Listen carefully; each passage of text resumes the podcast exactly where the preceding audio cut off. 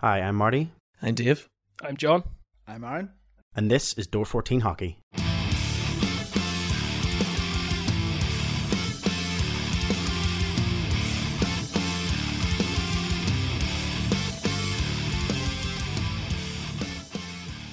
Hello and welcome to another edition of the Door 14 Hockey Podcast. I'm your host Marty alongside John Hello. and Aaron. Hey. Uh, no Dave tonight. Um, he has other commitments, I think, this evening. I think that's mostly looking after his children. Um, nice little festive jingle there as as, as the episode was opening. Um, we are, See that? Our graphic designer has clearly been hard at work once again. um, yeah, nothing special, but yeah, I added a nice little Christmas jumper effect to the, the logo for anybody who's watching on the YouTube. And also uh, the video. sleigh bells. I'm a, I'm a big fan of the sleigh Yeah, bells. the sleigh bells. Yeah, we're we're we're currently in the middle, well, tail end of the festive period. Uh, as of recording this, we are New Year's Eve Eve. As of listening to this or watching this, it'll be New Year's Eve. So we are less than twenty four hours away from a new year. Um, so um. I think what we'll do is though we'll wait. Uh, I'll wait and ask you guys uh, all about your uh, hockey themed Christmas presents until later. Uh, we'll leave that for our overtime segment. Um, so in the meantime, I suppose just to ask, I suppose really, John, we'll start with you. You're in a, a different setting there. Um, you look like you're in a, a Canadian lodge of some description, um, and I think you've really you look like you've added on an additional um like checkered shirt, like lumberjack Oh, yeah, shirt, just to make.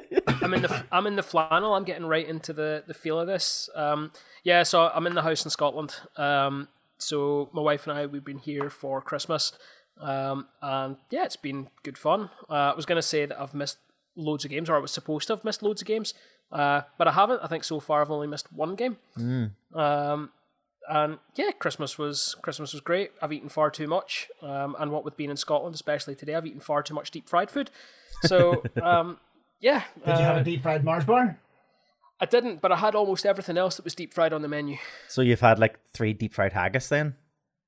I've had a jumbo haggis. Jumbo It's- haggis. It's a it's a different thing altogether, but it's a jumbo haggis. It's a lot of haggis, deep fried, and it's just artery clogging yumminess. And I paired it with something a little bit maybe left field, and uh, I went with deep fried chicken pakora. I, who knew that existed? Just only in Scotland, I guess, is the only way to really only way to really put What's, that. what's been the best thing that you've ever had? This is going completely off topic here, but um, what have you? What's the best thing that you've had that has been deep fried? I can't go past the deep fried Mars bar. Used to have them at school. It was one of the chippies down in the town where I went to high school.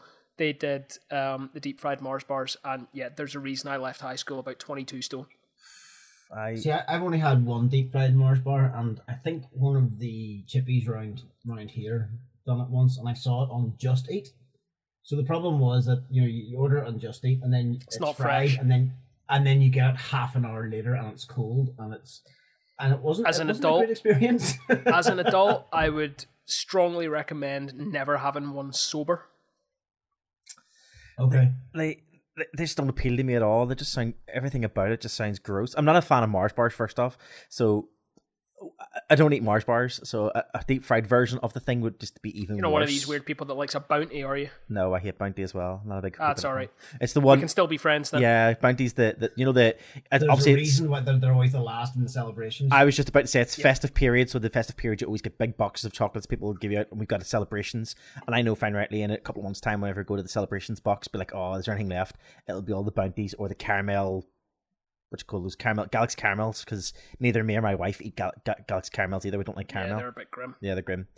Um, so they're always left. Aaron's, Aaron's sitting there going, "What? Are you crazy? I love those." Gosh, caramel is chocolate, caramel. What's not to like? um, and Aaron, how- Galaxy chocolate in particular. Aaron, how about you? How was uh, how's been how's your festive period been so far? Uh, that's been great. Always good to see friends and family and um, have have a few wee drinks. This is our last Christmas in this house. Yep. Um, we're, we're moving in, in a couple of weeks' time. Um, so we're now living in boxes around boxes. I, I feel like a, like that episode from Friends where Joe, not Joey, it's it's Ross and Chandler. Like a, Mm, yep. someone makes a, a box for it. That's pretty much what our house is like at the moment. Um, and I was telling John earlier, I decided to pour- pour myself a zero percent Guinness because I'm responsible, and had to pour it in a normal glass because idiot here decided to pack. It was a good idea to pack all of the pint glasses. That's a thing. So so Aaron's on zero percent Guinness. John, you're on the full hundred percent alcohol beer. Yeah, for the first time. Hundred percent really, alcohol. no, but you know what I mean. Hundred percent Was a alcohol. doctor? Yeah, yeah. So I, this is not an ad at all, but uh, my sister-in-law sent me um, some Bayonet Brewing uh, Index Double IPA, uh, which it turns out is uh, for those on YouTube. There you are. Um, turns out is eight percent. So I make no guarantees about how the end of this podcast is going to go. I've also made a point that I can very quickly make my hands to the whiskey. And I am on tea. Get your get your hand quickly on the the bleep button for John talking about. as the episode goes on, we'll we'll we'll start thinking about using that button more and more as he starts to kind of start throwing out the expletives. Um, guys, uh, as I What do- about you, Marty? How No, was? hold on, what what about about you? you? Yeah, what about you? Yeah, it was. Uh, it's been it's been it's been okay. Yeah, it's been fine. Um, I think I I make no. Uh, I, I think everybody knows I'm not a big massive fan of Christmas anyway in the festive period, but it's been nice just being off work, getting a bit of a break. Um, and yeah, it's been a lot of a lot of socializing and, and doing stuff with family and stuff. And I'm not saying it's too much, but um, I, I I like to kind of have my own time to kind of chill as well. So it's been busy. We were out at the Odyssey. To, we were down at the, sorry, not the Odyssey. What hasn't been called that in a while. Uh, we're down at the SSE today for the uh, skate, the the the public skate sessions. Um, it was pretty fun. It was pretty good, and it was very busy. Um, but yeah, great crack as usual. Um, You were there yesterday as well for your second viewing of, Spider Man. Spider Man as well. Mhm, I was. Mm. Um, although we went local yesterday, we stayed at the cinema that's like literally two minutes from our house. Not even two minutes. Like you walk, you know, Oh. just down the bottom of our street. There's a cinema. Um, so we went to that one last night, but it was good. Yeah, it was very good. And uh, Spider Man again, second time around, just as good as the first time. Yeah. Uh, like if we start going down that route, we'll not talk about hockey. Exactly. Yep. So let's get stuck into hockey. It has been an eventful two weeks since our last recording, um, and we will try and round up all the stuff that's been going on and all the stuff that's currently happening um, across the UK, especially given the current circumstances around COVID and everything that's going on. But we'll get stuck into that in period one. To start with, we will start off with what we always do and do a quick rundown of the league standings, both here in the Elite League as well as across the pond in the NHL. So starting here in the Elite Ice Hockey League, uh, Sheffield Steelers still sit top with 20 games played and 33 points. Sh- uh, Cardiff Devils are in second with 21 games played and 27 points.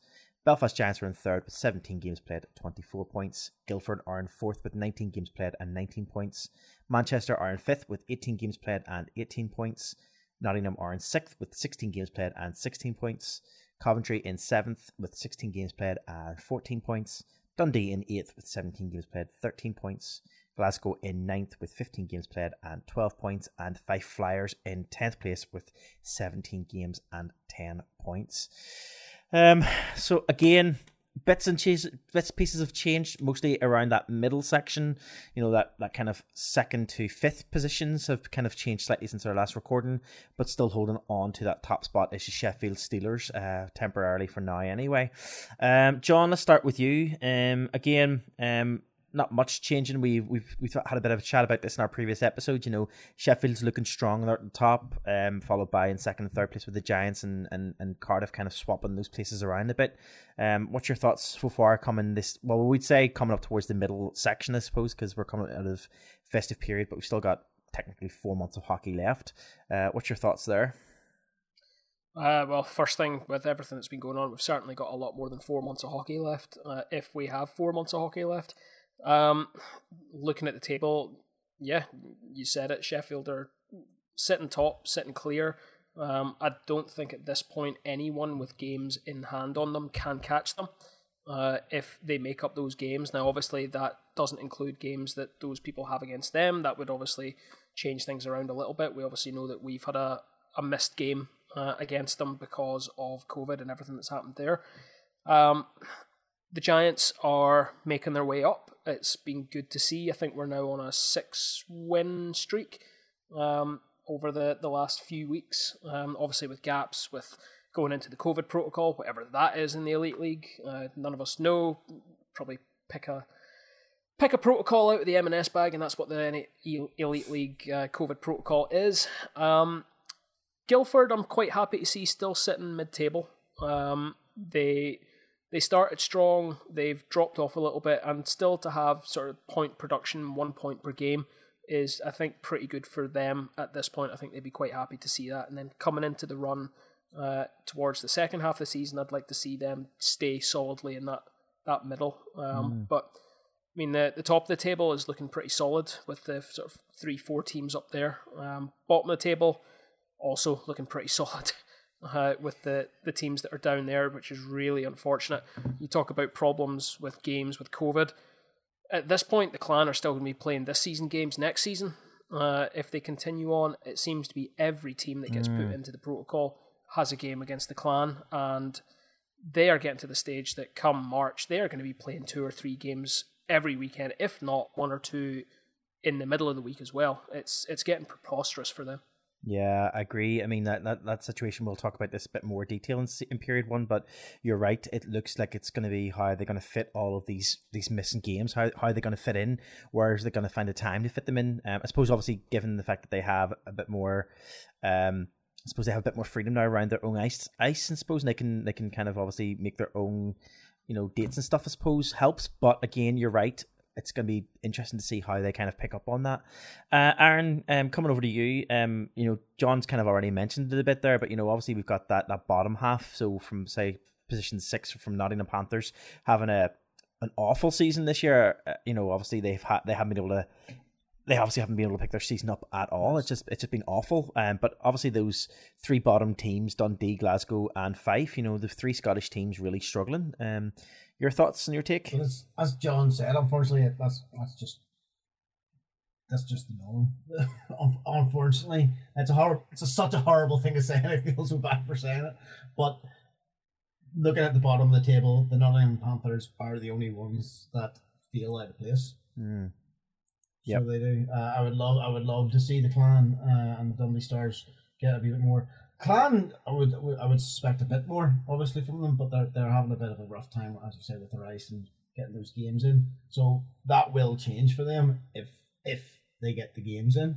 Mm. Um, yeah, but um, you go ahead.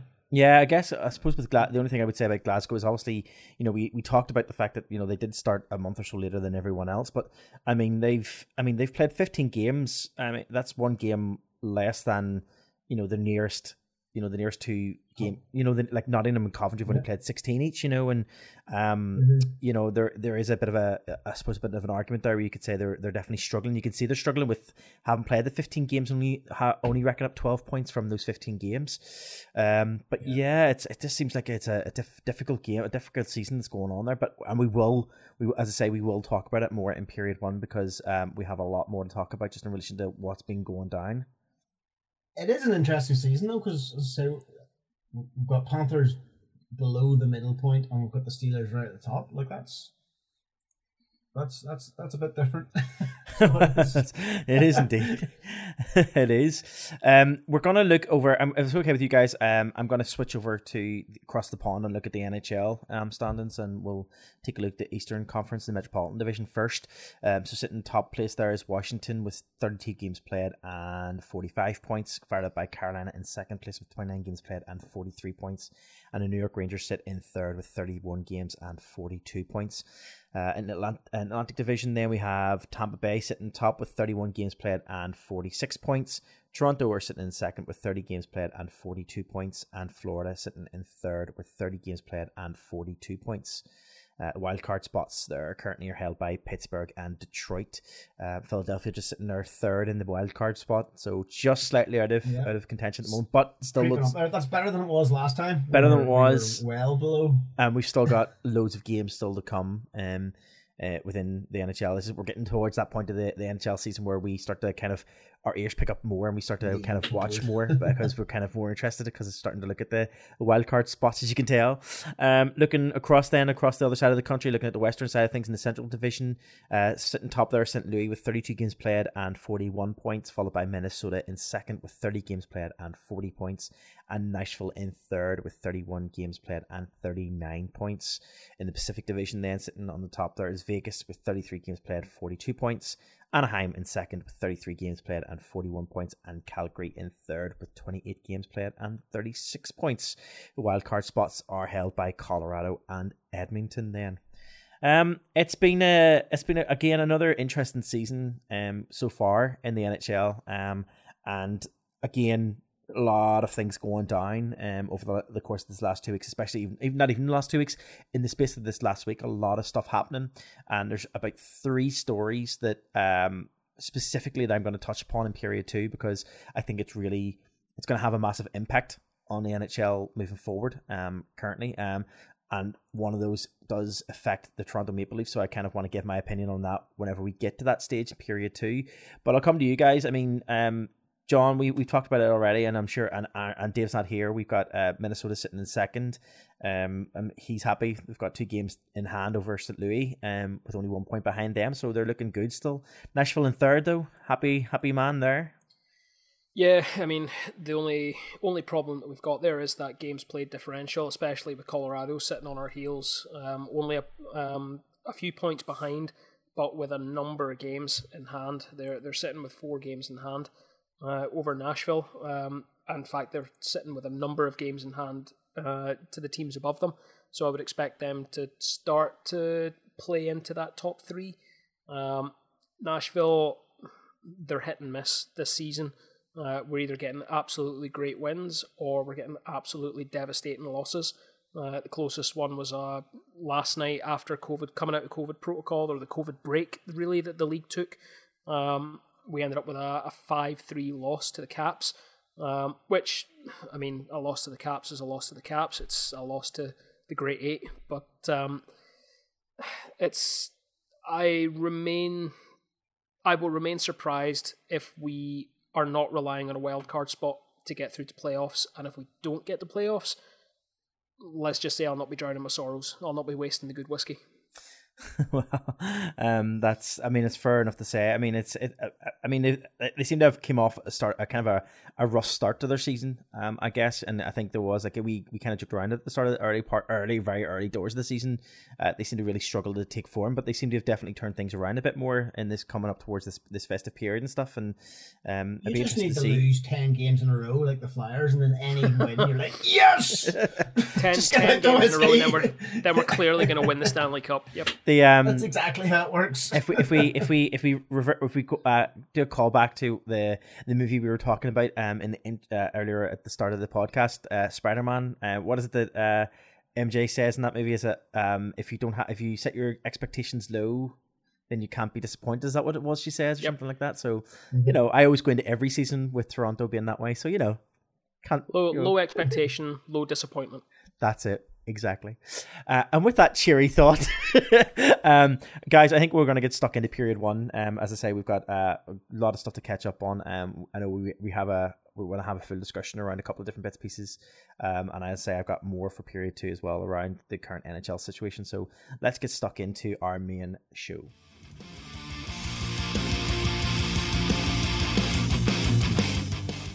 All right, period one is a roundup of all of these stories from local coverage, I suppose, from around the UK. Um, I'm actually going to start this ep- uh, start. We're going to actually start the period one. Actually, John, with um, from, with your set over to you first, if that's okay.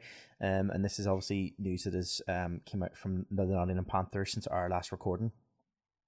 Uh, yeah, so this was the, the sad news that a few days ago, a couple of days after Christmas, um, that uh, Gary Moran, their uh, former uh, general manager, unfortunately passed away uh, on early morning on the 27th of December.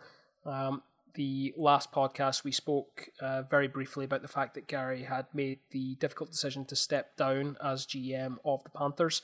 Um, and clearly, things were uh, a lot worse health wise than uh, even what he was um, sort of letting out to people. Um, and unfortunately, through a, a short uh, battle with illness, Gary passed away um, and will be deeply lost. I mean, Gary's a, a character who, I mean, I've been following the Elite League and whatever guys it's been for probably about 14 years now, and Gary's one of those one of those people that potentially could be polarizing uh, with um, sort of some views on sort of business sense and the business end of the uh, the game, but as far as it came to supporting the game in Britain, uh, there was probably no one bigger no one more important than uh, than Gary, and he will be incredibly, incredibly missed within the, the elite league and within hockey in uh, the UK. Uh, so we just want to send our our well wishes to, to Gary's family and friends and uh, to everyone at the Nottingham Panthers as well as they, they deal with this. It's worth noting that there was an impeccably looked at um, moments remembrance at the the game that night uh, between the Nottingham Panthers and the Sheffield Steelers, which also happened to be the Premier Sports game of the week as well. Um, so it was great that he was able to be remembered on that platform as well. Yeah, indeed. Um, you know, in, in true hockey tradition, um, we won't do him in a sense. We'll do a stick tap um, to Gary, uh, as you say, uh, polarizing figure at times, but no doubt could never be argued his passion, his determination, and just his sheer love, I suppose, for the, the Nottingham Panthers was always there, um, and that shone through. Um, and I think he was a, definitely a, a figure that will be missed. Um, massively uh, within that organization. No matter what, still part of the hockey family. Indeed, so. indeed. Uh, guys, so let's get a look at a roundup of stories and everything else that's going on. Just kind of clear things up in terms of what we're stand, what we're looking at at the moment in, in terms of the situation here in in in UK. I about to say Northern Ireland, but no, it's the UK as a whole and the Elite League as a whole. Uh, we if if you're listening from outside of the UK, just to kind of put it in context, um, the Elite League is made up of four nations across the United Kingdom: um, Northern Ireland, Scotland, England, and Wales. Each of those nations have, you know, devolved governments. They have their own say in terms of how things are governed within their own uh, their own area. So, in terms of things like COVID protocols, and in terms of things that are happening from a, I suppose, a community sense and from a political government sense, each area will have a different say on terms of restrictions in relation to how things are happening within the community. For example, in Northern Ireland, uh, our restrictions now are in place that basically restricts uh, the number of people gathering in in indoors and outdoors and, and all that sort of stuff. But one of the big things, um, and I suppose it's the first point we're going to look at, guys, is that two two of the two of the devolved nations, both Wales and Scotland, have brought in a reg, uh, brought in, I suppose, rules is the best way to describe it uh, that state that um, indoor or er, indoor events uh, have to be restricted to either I think it's is it if I'm correct Cardiff is something like 50 people or something like that or sorry well, so uh, sorry Northern, Wales is like Wales is like Northern 50? Northern Ireland so or sorry not Northern Ireland Wales. that 8% really starting to kick in guys um, the I can't wait till the end of the podcast. it's going to be great sorry, Wales. Sorry, this is a really serious topic. Wales, um, essentially all sports are behind closed doors, with mm. the exception of the players and the um, the staff that are required to sort of carry out the sport. Um, so that means the players, the referees, and the team support staff go in. The doors stay locked. Scotland slightly more different in that they are allowing up to 200 fans. So this is um, you will get your players, you get your referees, you get your off ice officials, and all the rest of it, and then you're allowed 200 fans. Um, now, insert John Fife joke here. Different, yeah.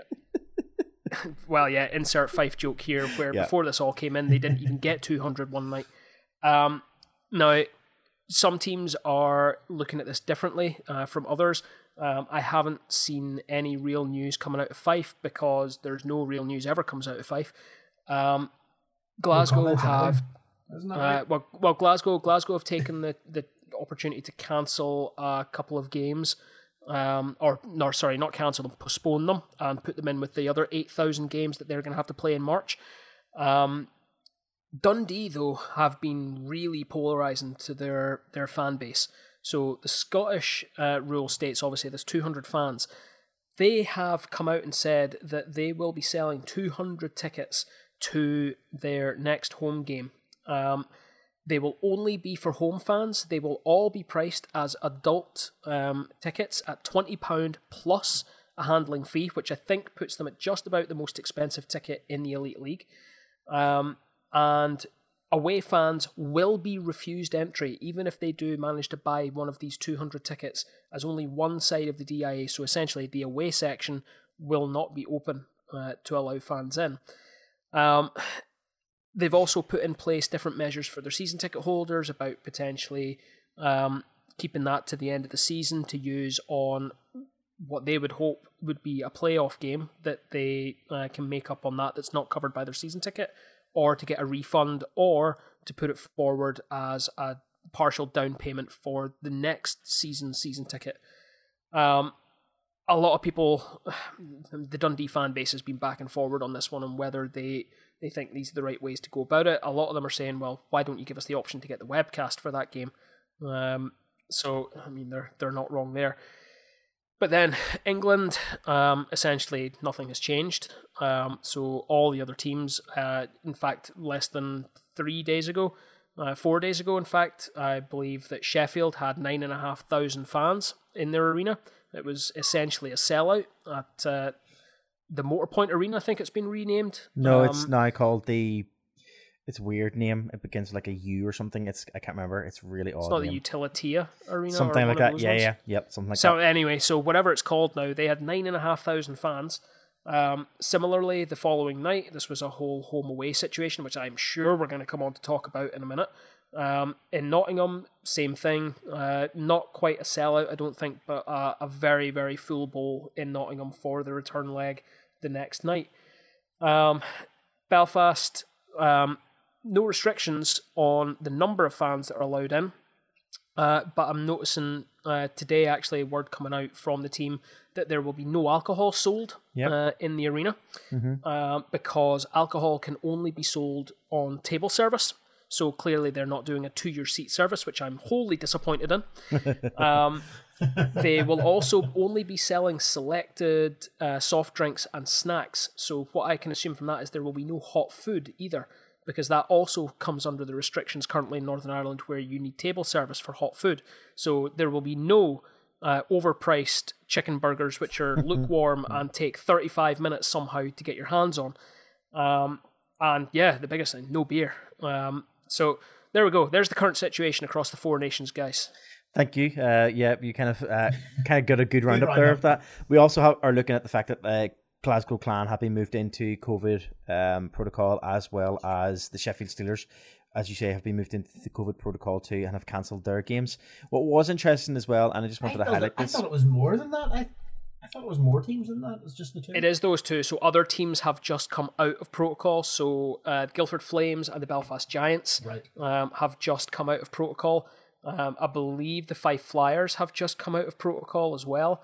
Um, now, again, we we've made the point that we don't even know what this protocol is. If we look at the NHL as we are later on, uh, we probably won't go into detail about what the protocol is with the NHL. But if you were to search NHL COVID 19 protocol, it's laid out in black and white and available to anyone who is interested to read it. Yet again, we have the Elite League leaving all the questions unanswered as to what the COVID 19 protocol is. This has specific relevance when you look at the situation in Sheffield. On Boxing Day, Sheffield played what is widely known to be their biggest moneymaker game, their Boxing Day game against the Nottingham Panthers. That is when they expect to, if not sell out, then close to a sellout. So 9,500 fans, we know they got those. In the lead up to the game, they announced that one player had been uh, not with the team but due to a positive lateral flow and they were awaiting a PCR test, which subsequently was positive. Two other players, uh, including the uh, best best looking netminder in the Elite League, Barry Brust, um, is, poor Barry. were down as having had other illness, which was not COVID. Now, the team said it wasn't COVID, and these guys hadn't been with the team. Subsequently, the next day, they were seemed to have tested positive for COVID 19, which then has bundled on, and eventually we've got eight, and then I believe now it's potentially up to 11 Sheffield Steelers have now tested positive for COVID 19. Um, now, if I'm the Nottingham Panthers, I'm worried at this point. Are my players about to come down with COVID 19? Um, now, that's not to say that the Nottingham Panthers are um, innocent in this whole debacle. Uh, they s- still chose to carry on.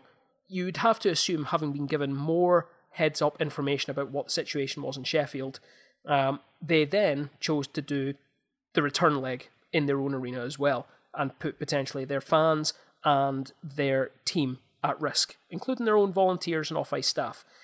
Um, Sheffield, I've said it time and time again, every time something comes out of Sheffield like this, Sheffield have a responsibility to be whiter than white than every other team in the Elite League, than all other nine teams in the league, solely because the Elite League chairman is their boss.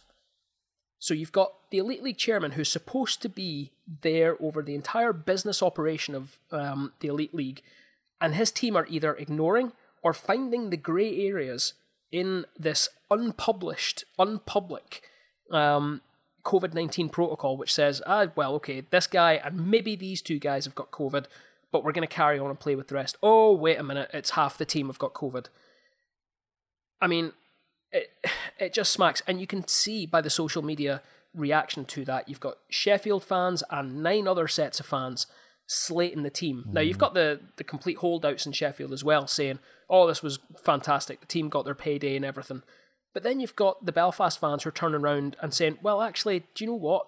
It might be your big payday, but other teams have sacrificed their big payday. The Giants and the Clan have both done it. Uh, mm. Their equivalent of the Sheffield Nottingham over the Christmas period is the Belfast Glasgow. Um, if you want to call it a Christmas derby, let's call it a Christmas derby. Um, both those games were cancelled, and that's a big payday for both teams, regardless of the way that you look at it. Sheffield have a lot to answer for on this, and unfortunately, they're not gonna because the league chairman's to protect them. Well, let's let's let's let's get it 100 percent accurate though. The the Giants Glasgow one went ahead. It still happened. Um, it happened here in Belfast. Uh, or sorry, yes, sorry. yeah. The the return hit the return game in Glasgow didn't happen, but again, that's just down to I think due to restrictions, and then I think Glasgow went into. I don't know if they went into it that quickly, but I know then Glasgow then had to cancel the games because of I think there was all those restrictions that were put in place yep. in relation to uh, having fans in the arena.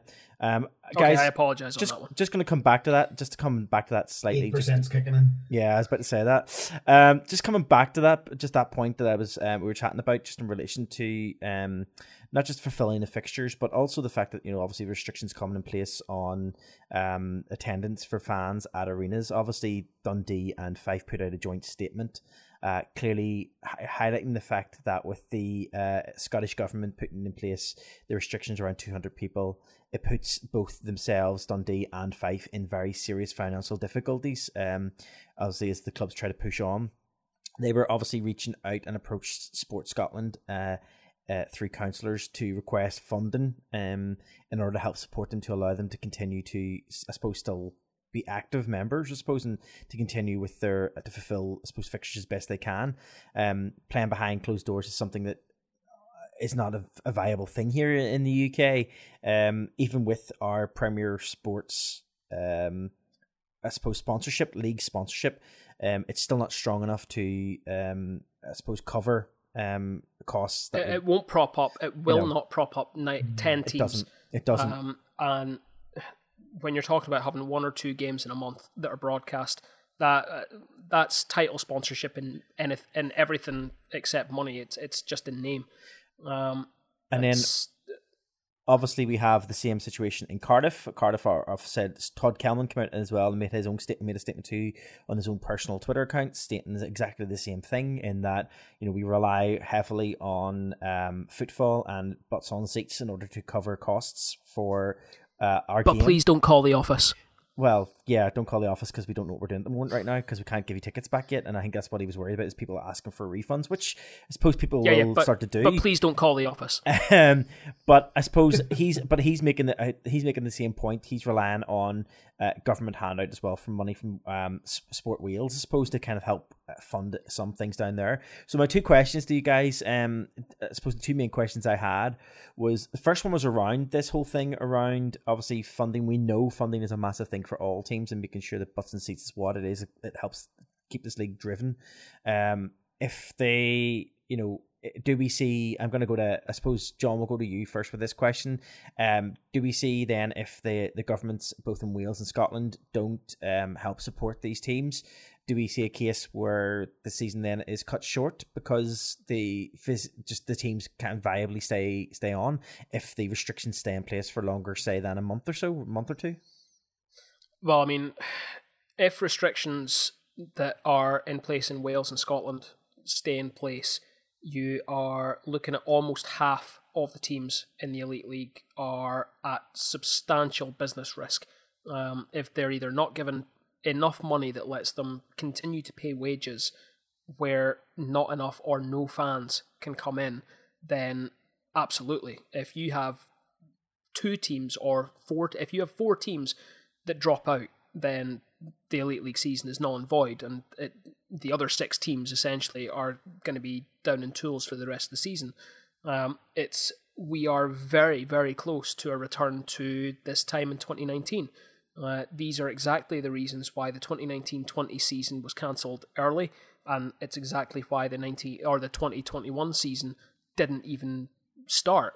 Um, and we ended up with a streaming series that about six people sat and watched um, on the back of government funding because, well, because webcasts were overpriced. Um, yeah, I, I, I'm struggling right now with the number of cancellations that are coming up when you combine the lack of financial resources that are being made available to teams by either governing bodies or by the fact that the Elite League has been so short sighted with its title sponsorship. People have been crying for years for proper title sponsorship and proper broadcasting that would bring enough money in to support and develop the league more than what it already is as a product. Without those in place, this doesn't this? carry on. Do you think that? Do you think that that this no, season um, because if it was gonna it for the following seasons, if it was gonna have an impact, it would have had that impact in 1920 with the current director and directing team in the elite league. Now, don't get me wrong, they've done a lot of good work to get um, Premier Sports back on. Now, bearing in mind the last broadcast deal that we had was with Free Sports. Um, the fact that this is now on pay per view TV, I get it. It's not ideal that we're putting our product behind a paywall, but you have to assume that that then comes with an increase in money that's coming across to the league. But so. it's it's clearly not enough to prop up a league. You've got a situation where Premier League football and um, top flight rugby potentially and, and were able to carry on through the pandemic because the broadcast money was the vast majority of how people consume those sports. Um, even though you've got a, uh, arenas and stadiums that can pack out 60, 70,000, that's chump change to these teams because the TV packages, the merchandise, and everything else that goes with it is worth so much globally. Um, you just have to look at the NHL, um, the way that they were able to continue on through the pandemic with the bubbles and with the system that they had in place because of broadcasting. Sports in this day and age don't progress on further without proper broadcast uh, deals being put in place. That's the end of the Yeah. end of the story, essentially. Nope, And if yep. we go the way that things are looking, then that's we're going to look at a, a curtailed season. Yeah, uh, and just to finish off the story, um, and Aaron, I'll, I'll throw this question over to you just to finish it off. Um, obviously we've we kind of touched upon this. You know, obviously uh, John's talked about, um, you know, obviously the, the, the need for the revenue and how that can have a ma- that's going to have a massive impact. But we're also, and we touched upon this with when we were talking about the clan in, in pre period one. Obviously, we're starting to look at fulfilling fixtures. We're starting to look at a backlog of fixtures, both, um, you know, obviously clan. St- having to put off all these different games because of COVID protocol now, but also because of obviously they they've had to kind of reschedule things as well around. Uh, as John said, they seem to have come up against a lot of teams who've been in protocol. Uh, we also have Stars and Flyers saying that they're going to reschedule their games over the Christmas period because they're high numbers and it's revenue that they don't want to lose, so they're going to try and reschedule those somewhere. We have Sheffield Steelers who are currently in protocol until the start of January, so there's I think seven fix five fixtures I think they had over this period of two weeks that they now can't fulfill, which they need to push in as well, push to later in the season too. I mean, how? I mean, you know, are we getting to a point where the the elite league is either going to have to make a decision around either extending, if possible, the the league for longer? Is that even a possible thing, or is it just a case of they might just have to kind of reshuffle and look at right? How do we finish this season fairly? Is I, there I a guess. precedent for that? Is there has that happened before where they've they've kind of cut off games for other teams to let the, the teams that are are falling behind catch up? Has that has anyone seen that before? No, never. Nope. I can't I can't think of. It. I suppose it's it's it's, a, it's an awkward time. We've never really had this kind of situation really before. Um, but yeah, like do they do they push it on to longer in the um into the summer? I suppose they could. They can't. Is The the dates the dates are set for playoffs and for the Challenge Cup final. So the Why? problem that you've got is well, why? Because they have to um, go to their venues. So you've got playoffs, for example, is in one of the busiest arenas in the heart of England, in the Motorpoint Arena in Nottingham. They only get a specific weekend for that. There are now supposed to be there are supposed to be concerts and everything else on. You think that the SSE in Belfast is busy, and it is. The Motorpoint Arena in Nottingham is probably twice as busy as that, with even midweek stuff. I doubt at this point we could look at a day in July and get a Wednesday and a Thursday to do playoffs at this point. Yeah, that, you know, uh, you, you joke around, but is it is it is it a case of maybe? I, I guess I guess they can't um, because obviously they have to fulfill World Championship fixtures if they go ahead, and we'll obviously talk Yep, about that. and we're going to lose our GB. Yep, we lose the GB talent for that. And I mean, it, the league is so hard and set on its current structure that, and with the dates that are all agreed, that we really don't have the flexibility with, especially the arena teams, to fulfill any postponed games. Yep. Um, now, your likes of Fife Flyers, Coventry Blaze, um, Glasgow Clan to an extent now because they're more involved with the ownership of their, their rink than they ever were. You could potentially say that those teams could play their makeup games, but you're also relying on the opposition teams being able to put in place travel, um, and especially if you're looking at Belfast Giants, about the travel that's required there, and then any postponed games for games in Belfast. Can the opposition put in place the travel uh, requirements necessary? Can they get hotels? Can they get flights and everything else? Yep. Um, It's We're not. the, we're not the season is yet. on. I think the season's on a knife edge. I yeah, we're not at as Aaron says, we're not at breaking point just yet. But what I will say, and what, what- to leave this story to finish this story off, what I would say is the last two weeks, obviously a lot has changed, you know, in the last two weeks, and obviously our next recording in two weeks' time. Let's see what happens. I mean, you know, further restrictions could come in place. We'll- Sorry, Aaron, go ahead. I think there's a chance, and I, I appreciate. I'm I'm not a doctor, and this is this could be quite uh, an interesting topic. I've seen articles saying that the Omicron variant isn't as as bad. It's more infectious. But I'm not touching that. I'm not touching. I'm it. not touching I- that. That's yeah. It's it's difficult because obviously we'll have people who um believe one thing and people who believe another. All I will say is obviously you need to look at and, and again it depends on which way you sit on that. But you know we I'm look. not a doctor. I'm, not, I'm not a doctor. I'm just. I'm not a doctor, but I obviously I work within the health the health service. Um, Yeah. and if you're looking at the number, if you look specifically at numbers, if we're looking at numbers and factual numbers, we see that there's an increase of people being admitted to hospital because of COVID, and that that is increasing. Um, as of today, I think it was 310 people, um, in Northern Ireland with you know in terms of um in terms of COVID um you know symptoms and co- and tested positive for COVID uh, COVID nineteen. So again, if those numbers are going up and hospitals start to struggle again, God knows what will happen. You know, we never know. And yeah, you're right. There's there's two different arguments and two different sides of the coin in terms of this Omicron variant. But again, let's let's not touch Yeah, about too much. But um, I was, we'll- I was just, I was, I was being hopeful that you know the the the the, the stories of it, COVID starting to burn itself out, and I'm like, yay, let's let you know that that'll do it, let's do it. But who knows? As John says, with no no, no opinion. Very good for a for a, a podcast. Did you- did- yeah, that's visually visually. Uh, it's okay if you're if you're watching the YouTube video. Uh, otherwise, uh, John is holding up his phone with no opinion uh, on his phone, which is just like, yeah, no worries. He's going to stay quiet. Perfect. All right. With that, then what we'll do is we'll move on from this story and we'll move on from period on into our penalty box segment before we move on to penalty uh, period two. Okay, our penalty box segment is just a quick roundup of any uh, dops or hits or anything else, um, suspensions and stuff that have came out um, over the course of our last recording. Um, we have one since our last recording, John. Yeah, um, so this is um, last Sunday, so Sunday just passed on Boxing Day, I believe. Um, Cardiff Devil Stephen Dixon was um, assessed a major and game misconduct penalty on the ice for an illegal check to the head of Coventry Blaze defenseman Dane Gibson. Um, guys, I don't know if you've had a chance to look at this video um, or even sort of at the time. Um, this one is another example of Dops losing a bit of a reputation uh, in being a department for player safety. Um, the Dixon hit to me is dirty. Um, Gibson Gibson goes behind the net. Uh, they're both chasing the puck. Gibson, or sorry, Dixon wins the the puck and touches up the puck, but then he follows through with what potentially looks like it could have been a clean hit.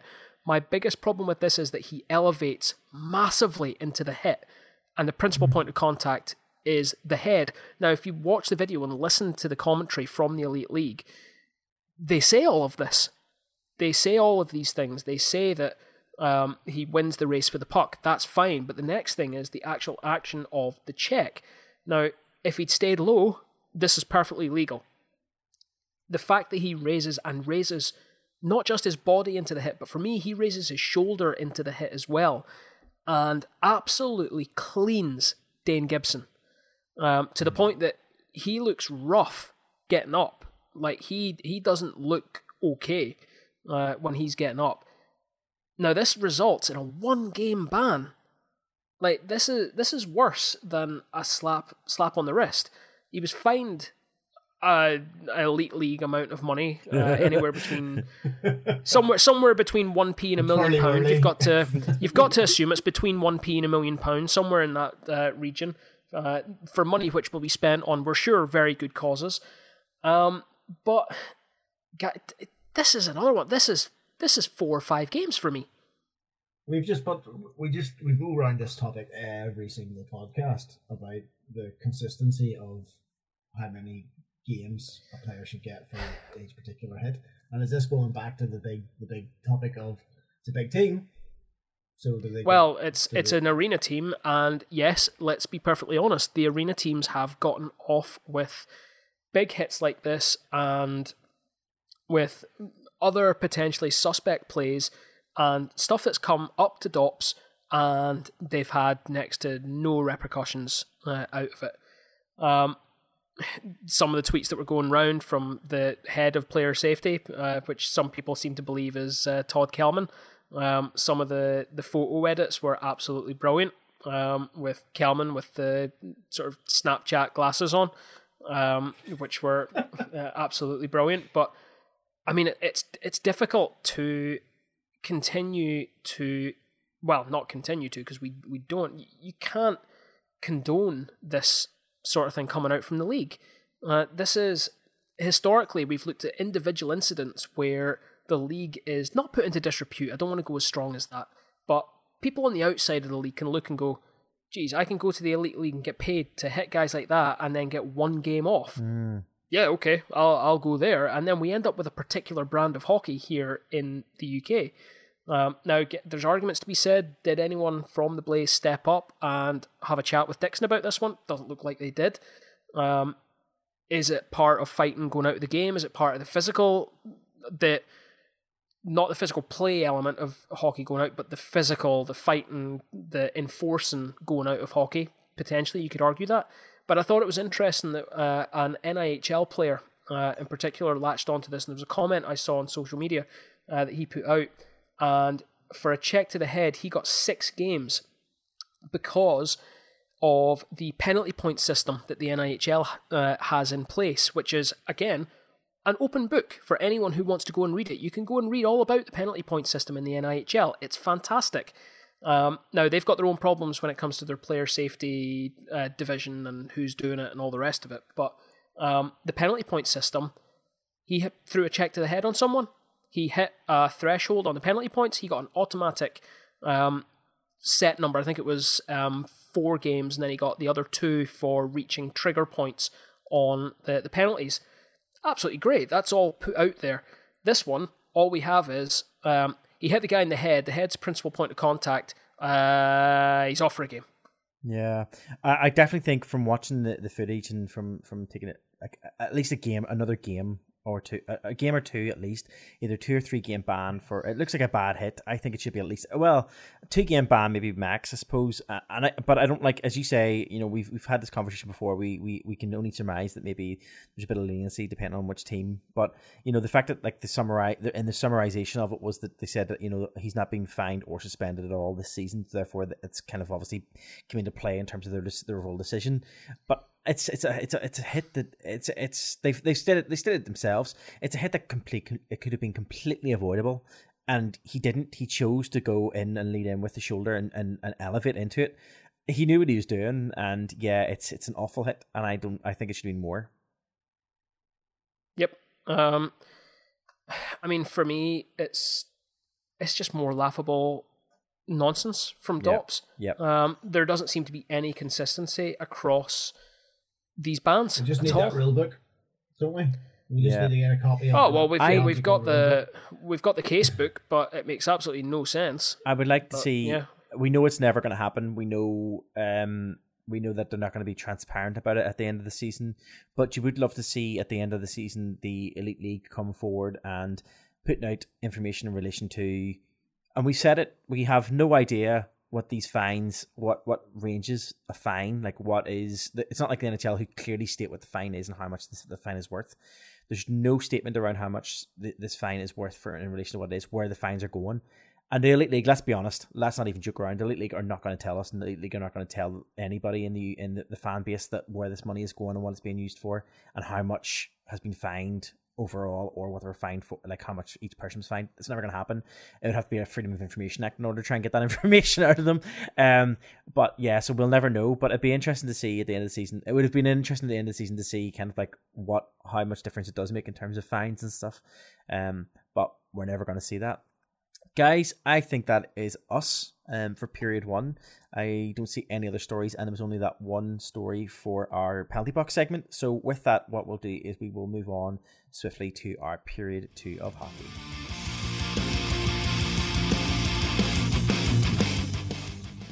Okay, well, with the absence of Dave, I'm going to take over period two. Not that I have a huge amount of stories in it, but I at least can point point point us in the right direction for people who have stories. Um, period two, as always, is our uh, international hockey period where we talk about hockey all over the world. Um, Marty, looks like you've got a good amount of stories here. Everything from the Olympics all the way down to taxi squads, which is an interesting Yeah, topic. yeah Um, so I'm gonna I'm gonna come to you first and let you choose your your your first story. Yeah, let's start off with uh, again the, the the Olympic story that I have is in relation to NHL plus the Olympics, and it's I suppose it's following up on story that we've been trying to keep on top. We've been trying to follow uh, over the last couple of recordings. Obviously, there's been a lot of different changes within the Olympic squads and how things are being impacted. With obviously again with COVID restrictions and everything else. Um, but as of this week, the Elite League have officially come out. Uh, or sorry, not the Elite League. Sorry, the NHL has officially come out. Um, oh no! oh well, oh no, the league has done what? Uh, the the NHL has officially came out and have said that the um, because of the current worsening conditions of COVID nineteen uh, in Beijing, that they are reluctant, uh, are barring, sorry, not even reluctant, they are barring NHL stars um, from attending Olympics uh, and representing their home teams. Um, a lot of players are screaming out to say that the players should be allowed to make their own choices. One such player is Brad Marchand, um, who has basically put out on his on his Twitter account quite a a long one of those, you know, like whenever they someone makes a note on a notepad and then posts it instead. So he did that instead. Um, and they have clearly said about that they um he, his, he put out his displeasure. But as of this, as of recording, uh, the uh, NHL have come out and said that they are uh, withdrawing from the Beijing Olympics uh, to, I suppose, save league scheduling, but also um, to reduce the impact that um, players that'll happen should um, players test positive following a the COVID restri- the COVID outbreaks um in the Winter Olympics. I think there's a, a we talked about that in the last podcast. That was quite scary. It was, The, the um, amount of time that they were going to have to stay. Exactly, and that, I think that's one of the big reasons for this. Um, and obviously they've made this decision. We, I think, we talked in the last podcast that they were going to have this conversation. Um, you know, a, a, further conversation around this, and the NHL as well as the NHL uh, Players Association both agreed while originally that while uh, players could participate in Olympics, um, as part of the a, a bargaining agreement that happened last year, um, they've came to a point where the scenario is that uh, massive stars like uh, Auston Matthews, McDavid, Nathan MacKinnon, you know, um, all those players could uh, effectively be missing for long periods of time. Obviously, as I mentioned, Brad Marchand was did put out on his own social media. Uh, he'd said that with the change in the rules, um, and there's obviously different things happening within the, in the, the elite league or the, the the NHL itself, which I will talk about in a few minutes. Um, they he believes that the Olympics that the NHL Players Association and the NHL itself should honor the agreement that they made to allow NHL players to go over and play as part of the uh, Olympic teams. He went as far as saying um, that it is basically I'm not going to put it in because I have to put in a beep in and I don't want to put the beep in, but he did use some explicit language uh, on his tweet uh, in order to convey his, I suppose, his annoyance um, for uh, what is happening and his the fact that he wasn't able to uh, partake. I mean, guys, is this a surprise? I've put in our running order not a surprise. You know, I've put as expected. Um, you know, it's it's it's you know it's bound to come. I suppose you know after I was talking in that last episode about um, the massive gap that you would have in relation to if you had to go into you know um you know isolation, I suppose, because of COVID restrictions. Mm. Are we surprised this is what's happened? I mean, and also we're going to talk in a minute about the the junior championships. Um, but like, you know, is there any surprise here, John? No, I mean let's let's be perfectly honest. I was surprised that the league was willing to potentially sacrifice its product um, to allow players to go while COVID was still there. When you've got the potential of having to miss, even with a potential winter break, um, or that I mean, it always happens around the the All Star weekend anyway. But you obviously you're going to lose some of your big name talent for the All Star weekend to the Olympics every four years as well if you do it around that time. Um, another thing that you've got in that we're going to talk about as well. I don't know whether it's worth just mentioning it here now. Is the return of taxi squads to the NHL again?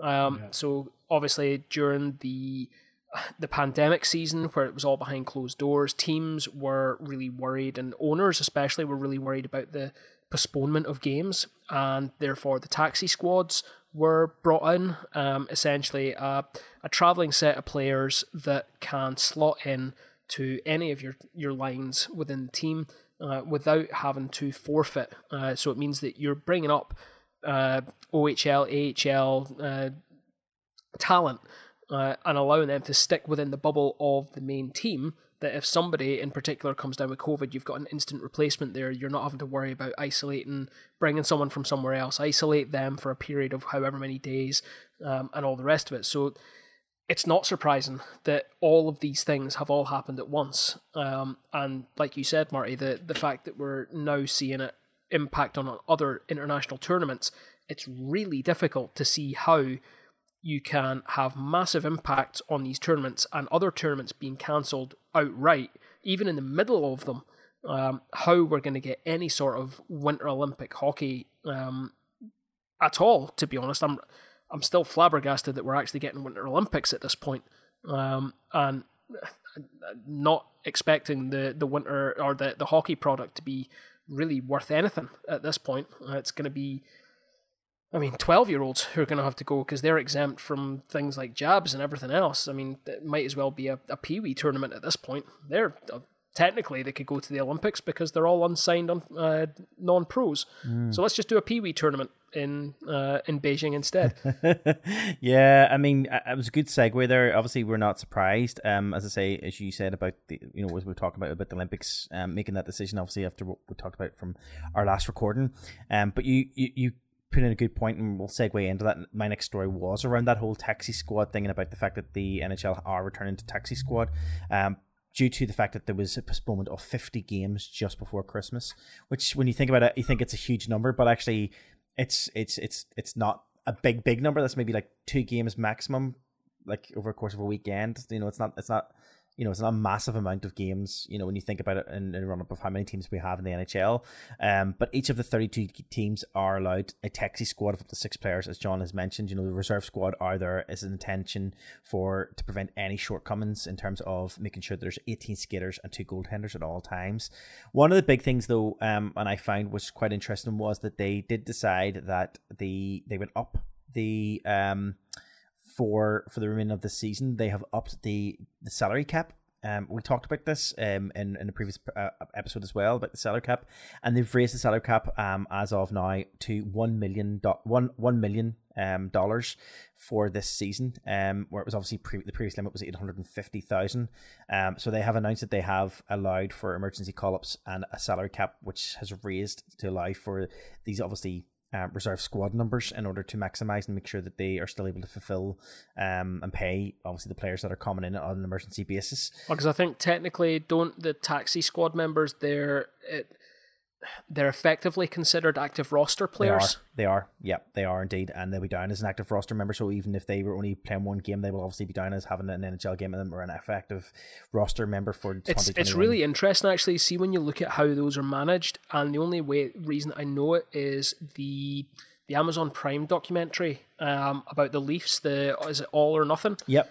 Um, and they never per- specifically look into it, but the, the big board in the GM's office, um, whenever Sheldon is in speaking to Dubas, um, you see the, the squad is out on like these magnetic strips on the whiteboard. And then through that season, obviously, they had the, the list of names on the taxi squad too. So it's really interesting seeing how that works alongside the, the main team and then the taxi squad and how the teams are managing those effectively two squads um, to create a product for any given game night.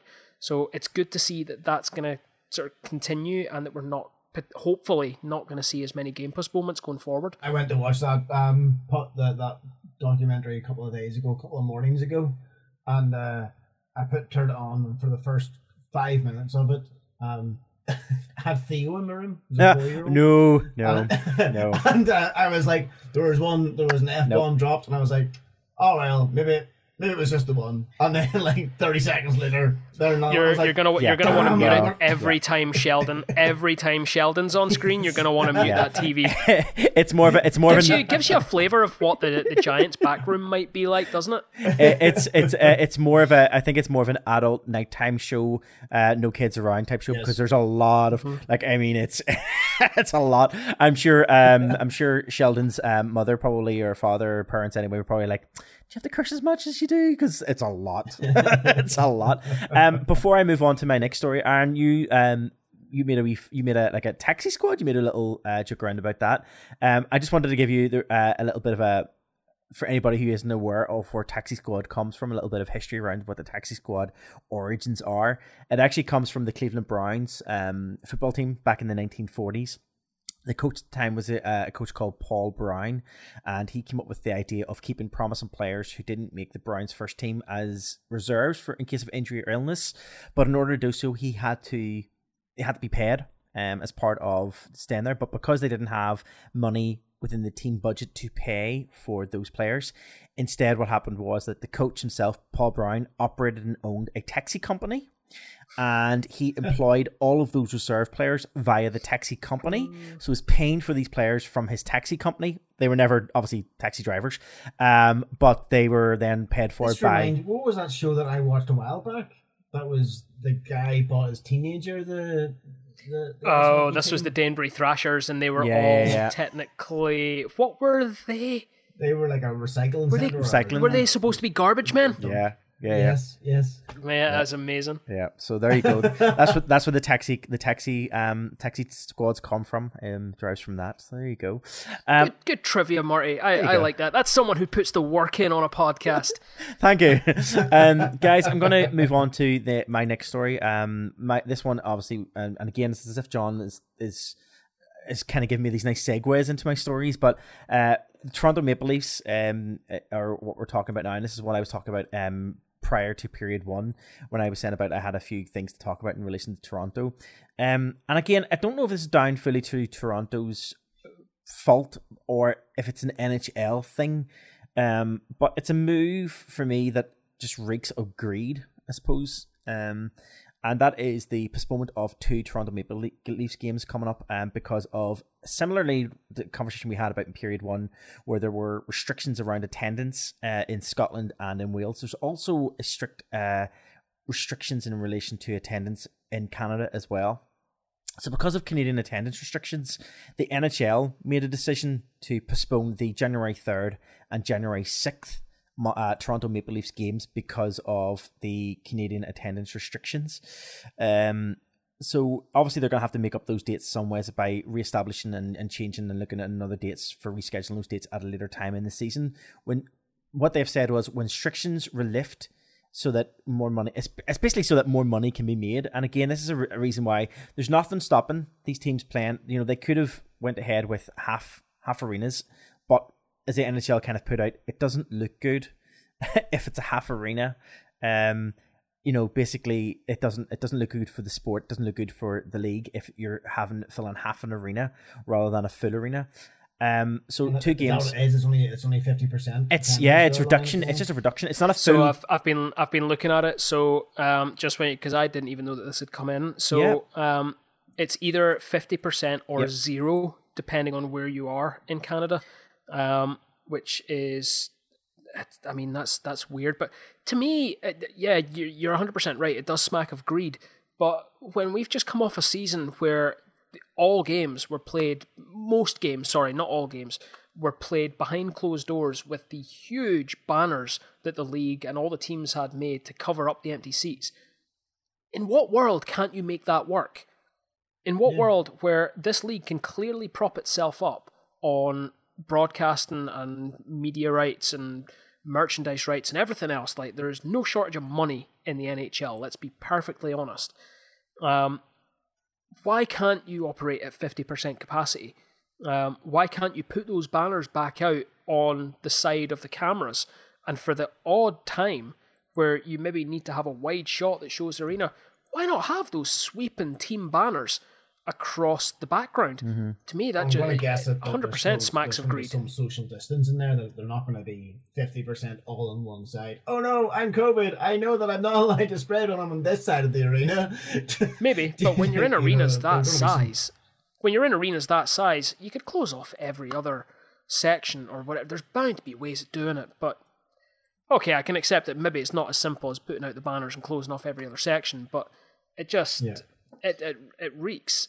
part part of me part of me thinks that it's like um you know part of me like, we know we know we talked about it you know obviously we know that leagues like our own do rely on that that revenue stream but when it comes to NHL I- know it's a massive it's a massive hit to decide to not um you know it's a it's a massive hit to decide, it's a massive hit finance wise for them not to have any fans and stuff in the crowd but again as you say John they've done it before it's two games. If they want to continue the season without having to reschedule and, and trying to fit in what's already looking like a, a difficult season again, with obviously the changes and COVID restrictions and protocols have already taken place, and different teams having to miss different games throughout the season already. If they want to avoid having to kind of keep trying to, I suppose, at some point this season it's going to be similar to what's going to happen in the league. Probably is you're going to have a run of just like just a real a backlog of games that you're going to have to try and fill in such a short space of time. I mean, the NHL is big enough to be able to continue doing those games without having, you know, to worry too much. So it's yeah, a look, mid midweek games midweek games are not as big a problem for the NHL either. You can play a game on Tuesday; it doesn't matter. You will still get fans coming out. And You can play a game on a Thursday, and the arena availability is probably not a big deal. yeah. Um, it's I, I, I don't know. I, I just struggle with with this one where you've got the money that's blowing around, and I I accept the teams are going to have more outgoings now because the taxi squads are back and everything else uh, that's going on. But you've now got your core talent is not going off to the Winter Olympics. Um, you've protected your brand under that. These countries are making these restrictions based on the evidence that they've got, and I mean it's on you to either say it's playable or it's unplayable. Uh, not we we don't we want the extra money at the gate. You can either play the game or you can't play the game. It's it's not a case of waiting for the right number of fans. Yep. I mean, if you're Florida, I mean, you're thinking 50% capacity. Is someone going to help us get that? True. um, guys, I've got one last story in this period, um, and that is just a quick one, and um, I'm sure Dave is, is his ears picking up all of a sudden, um, because he knows we're talking about the uh, Minnesota Wild. Um, tomorrow, well, we are, as I say, if you're listening to this podcast when it's been released, then you're listening to it on uh, New Year's Eve, and New Year's Day is on Sat- this coming Saturday. But also with that comes the annual Winter Classic game, uh, which will be see Minnesota Wild take on the St. Louis Blues at Target Field. Um, one the reason why I'm raising this is obviously it's been held this year in Minneapolis, Minnesota. Um, and uh, while I've never been to Minneapolis, Minnesota ever in my own in my life, so I can't talk from a, a, experience point of view, a first hand experience point of view. Um, I do know one massive thing about Minnesota, and is that is it is a very very cold place uh, in the middle of winter. To the point where they are stating that this coming Saturday looks like the Winter Classic will go down as prob- possibility being the coldest Winter Classic on record, with temperatures looking to plummet to minus 17 degrees Fahrenheit, I believe that Let's is. be clear. I searched this earlier, so I was also looking at a piece very similar to this. But I've, first of all, I want to give you kudos on the, the source for the story that you've put in the running order. Golf. I love that this is Golf Digest having a dig at the NHL for this. Absolutely fantastic, top level uh, journalism here from Golf Digest. Um, yeah, minus 17 with wind chill is expected to be minus 24 degrees Fahrenheit. I asked a well known um, smart assistant that's sitting over there who also can play the Door 14 Hockey Podcast if you ask it to, um, what that was in real money. Do you know that's like lower than like minus 32 degrees Celsius? Yeah.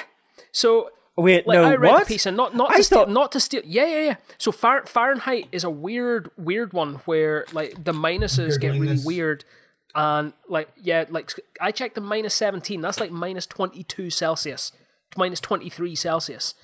Um, so I th- for it's some reason I thought I thought Celsius So- was warmer. Okay, right, yep. no, no, no. So so reading through it. So yeah, it, there's a weird switch Minus thing happens. 27 Celsius. Sorry. So there's a weird It- switch thing. Fahrenheit and Celsius don't work on the same scale. Um, so my favorite part of this is like they're saying that there is um, a huge risk of any exposed skin being frostbitten at, within two minutes of exposure to these temperatures. The NHL have apparently bought in hand warmers. Oh, Uh, that's good, isn't it? They've bought in hand warmers for people, and they've also said you can bring a blanket. I I I'm ready to kid you not. This is what the league is saying. We will look after your fingers. We'll make sure they don't fall off. But as far as hypothermia and potentially dying in the stands is concerned, that's on you, fans. yeah, I mean, I, I Apparently, this, apparently, serving soup, serving soup, is part of their risk assessment to stop people dying at the Winter Classic. you joke, you joke, but and if Dave was here, Are they he- not, or are they going to? They are. They are. They They are. are. They are Um, serving soup. Da- if Dave was here, he would he would completely one hundred percent like he know where I'm coming from with this. I believe that uh, in Murrayfield back in the day, whenever we used to play Edinburgh in Murrayfield, I think the risk assessment in Murrayfield was exactly the same thing. It was because there's no heating properly for the fans and for people sitting watching this game because it gets so cold. We're going to give out free tea and coffee to make sure that they stay warm at all times because we one of the games that we went to in Murrayfield back probably I think it was it was really we were hit really he- it was hit with really heavy snow um to the point where I think Is that we, the year I was there? no this was before that this is before this is before this is before you John this is before you started coming um For John. The year before John. BJ. Wait a minute. Uh, what, what? um move on uh this is this is this is the, the title of this podcast is the, the year be the year before BJ existed. yeah um the year before BJ um they yeah we were there and we actually we nearly got snowed in uh, to the point where we like we we went to the game and as we were coming home we our flight was cancelled so we had to find alternative way to get back to, to Northern Ireland. We got to the train station Waver- Waverley, is that what's called in Yep. in Edinburgh? In Edinburgh. Waverley train, train station in Edinburgh. Got the last train leaving Edinburgh to Glasgow got to Glasgow, got the last train leaving Glasgow to go to Ayr. And then we got the Ayr, and by the time we got the Ayr, they said, sorry, there's no way to get to Stranraer.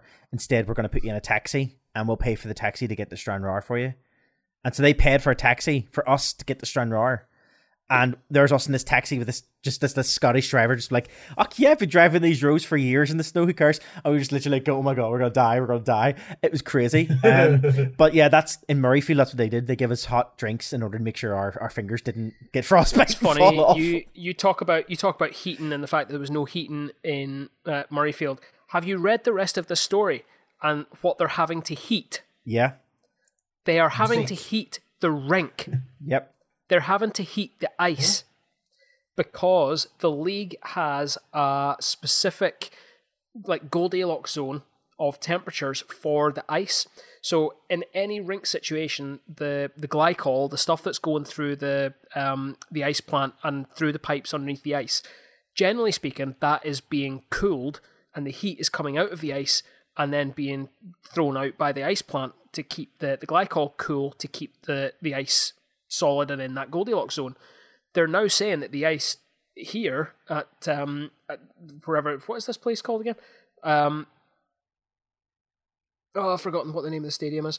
Um, anyway, Tar- whatever the, tar- the target the ice target field. Target Field. Yep. Um, at Target Field, it's going to be so cold that the ice is going to go way outside of Crazy. that Goldilocks zone that they're going to have to heat the glycol, and they've got two heaters. This is the first time in Winter Classic history or outdoor NHL game history they've had to have two of these things to make sure that the ice stays at the right temperature Yep. and doesn't become so cold that it becomes brittle and breaks. I was just about to The say The other one was the pucks.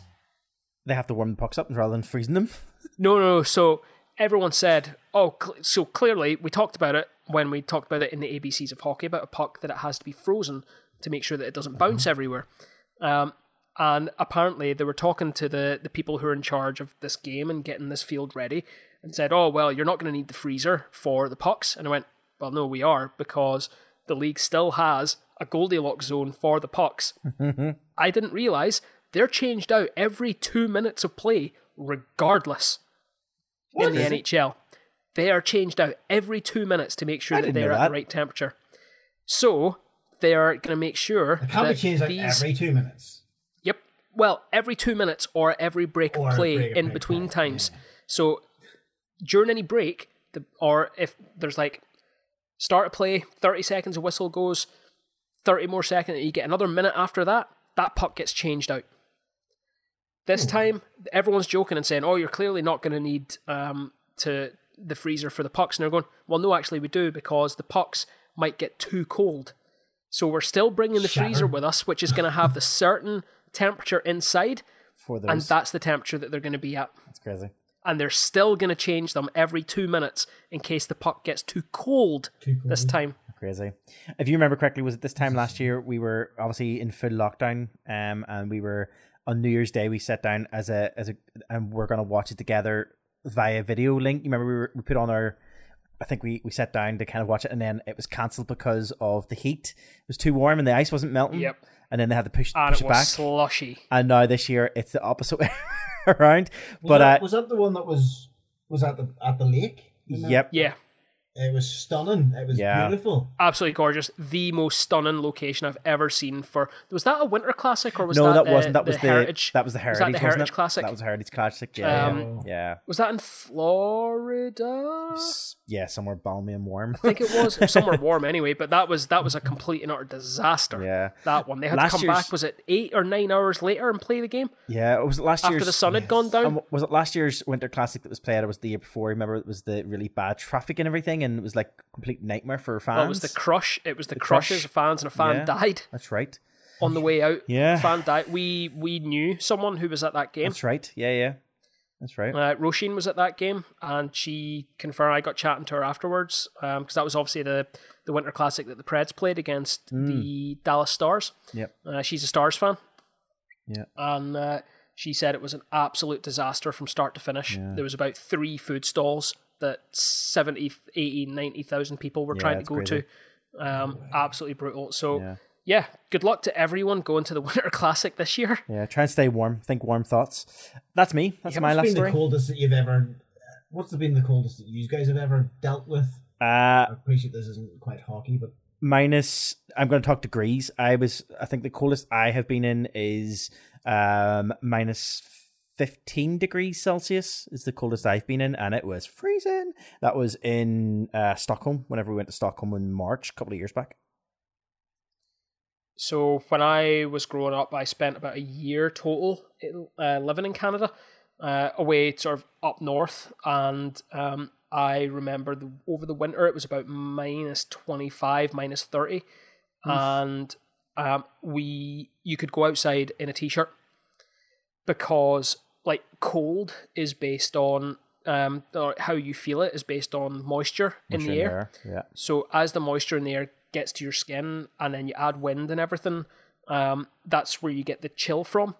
It was so cold that there was no moisture in the air. Like I was walking over like six or seven feet of snow, but it was the air temperature was really really cold. But when the sun was out, it felt warm because there was nothing to tell you it was cold. Now if you slipped and fell into the snow or something, you would flash freeze like straight away.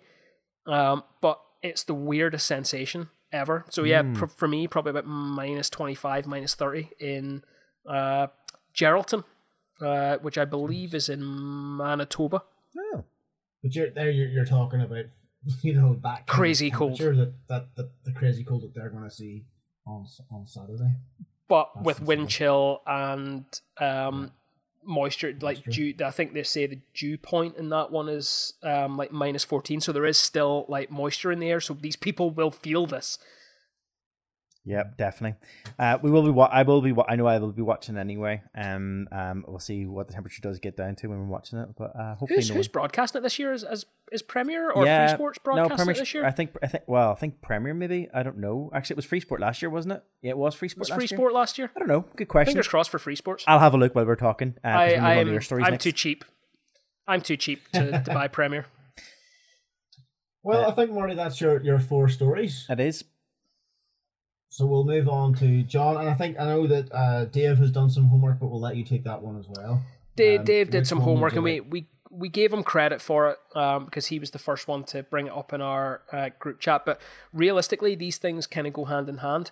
Um, so I'm going to start um, going back a f- few months um, and the IIHF's decision to cancel uh, a number of tournaments, and that includes the um, under 18s Women's World Championship. Um, now, this decision was called out. This is the second year running that this tournament has been cancelled. Um, effectively, this is the the women's version of the World Junior Championships. Um, we all know that the World Junior Championships is one of the highlights of the hockey year. It's a great way to finish off the year, and you get to look at a lot of talent that is really, really being looked at for the next draft uh, season. But this is two years now where the women haven't been able to compete in this, and the IIHF were rightly called out on the fact that for two years their tournament hasn't gone on, but the IIHF has done everything in its power to make sure that the World Junior Championships went ahead and the men's competition carried on. This then um, prompted a response from IIHF President um, Luc Tardif, um, where he he gave a, a statement um, and basically says that look, it's it's not great having to cancel anything. Um, I'm not going to read it verbatim. Uh, it's quite a long interview he gave, and there's there's a little highlight statement on the IIHF Twitter page if you want to go and have a look at it. Um, however, he's done nothing to quell the problems uh, which have been apparent by the IIHF's decisions. Not least because we're now in a situation where a week after this uh, decision was made that the um, World Junior Championships would go ahead, now, because of COVID issues, the World Junior Championships in the middle of the tournament has been cancelled. All teams are being sent home because COVID is absolutely rife throughout the tournament.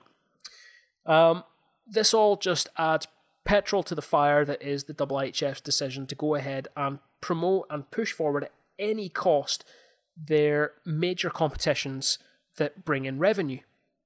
Um, and rightly, they have been called out and have a lot of both men and women uh, on the playing side of it and the development side of it have said you're looking after the money, you're not looking after the product, you're not looking after the players.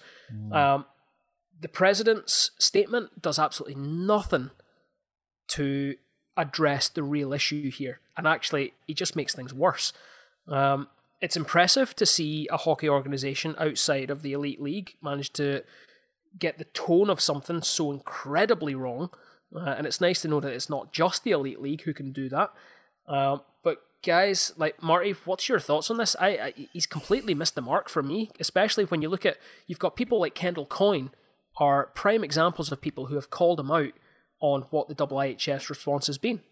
Yeah, and I think just rightly so. Um, again, we, we talk about we we've been trying to you know we talked about the positive step forward so far this season uh, for the for the female game for women's game and and you know across um, you know, across the pond, and we've talked about how positive things have moved forward there in relation to like, obviously rebranding and really focusing on, you know, obviously increasing women's sport. But again, it just reeks of, you know, why would you move forward with the you know the the men's one, but yet cancel the females, you know, under 18s one world championships. It has it has backfired. It's a massive, you know, it's it's a massive failure, uh, and I think it's really it just it's very it's tone deaf. It's yep, it, and that's what it is. I think, and it's a double hit, isn't it, as well? Because they've decided to go ahead with the World Junior Championships, very much and so. then they've had to subsequently be cancelled. Very much so. Or, or sorry, they're not officially cancelled. I think if I'm 100 percent right, I think they've been postponed at this point with a potential to bring them back up again. Uh, later yep. on in the year. Um, which, if anyone is looking at it, is going that's nearly impossible at this point. Um, but it, it it is completely tone deaf, isn't it? They, oh, they've missed the point. Yeah. He's Huge. made the statement, and the IIHF themselves as an organisation have let the statement go out, and then a few days later have had to cancel what is their one of their highlight tournaments, and was forming the basis of part of their argument about why that was allowed to go ahead, but the women's one wasn't. Mm-hmm. Yep. I mean, Aaron, what what do you think? what else can you say that you guys haven't? To be honest with you, it's just a shambles. Um, you can't. There's no. There's no basis that they can put forward that the, the men's games could have gone forward and the the, the, the women's games couldn't have. You know, mm. there's. Yep. I, I, what what is their argument that uh, for that? I, as you say, John, they, they don't really put any of that forward. They just kind of it feels like bury their head in the sand and just. It's bury their head and try to be. I mean, look, he, he does make the point, and well, sorry, he tries to make the point that there is a commercial aspect to the World Junior Championships and to other top flight men's competitions like the um, the Senior World Championships, uh, Division One A, One B, uh, going ahead because there is money tied in with broadcasting agreements, there's sponsorship agreements, there's all the rest of it goes along with that. And the IIHF, like any organisation, is looking after its bottom line. What he's done by saying that is the women's game doesn't touch our bottom line, we don't care crazy. That, that's essentially what he said. Are we are we taking a slightly contradictive stance to what we talked about earlier, though, where we said that you know we want the the NHL to have that stance where we've got broadcasting and we've got the money going forward and we've got the money to, to make sure that that's that's fine when that is your one product. The problem here is the IIHF have a responsibility not just to the men's product but also to the women's and the junior product, which they've clearly said Here's a pedestal over here, which is much higher for the men and the World Junior Championships. Here's the pedestal that we put the women's game and all the other tournaments that go along under our IIHF banner, and that's the problem. It's it's not equitable across what they're supposed to be responsible for mm, is yep. the main problem, and that's what they've been called out on. Look, people can make their own opinions. I, I don't think there's anyone defend leaping to defend the IIHF on these decisions. If uh, if anyone wants to contradict us, get into the comments, drop us a DM, uh, drop us something more public. If you feel like you want to get into a Twitter war with us, let's go. as as Jeff Baum's dad uh, is wont to say, LFG. Uh, indeed. Indeed, uh, Aaron. Before Aaron, before you uh, round off this period, just to quickly come back on the the question around the uh, Winter Classic this year.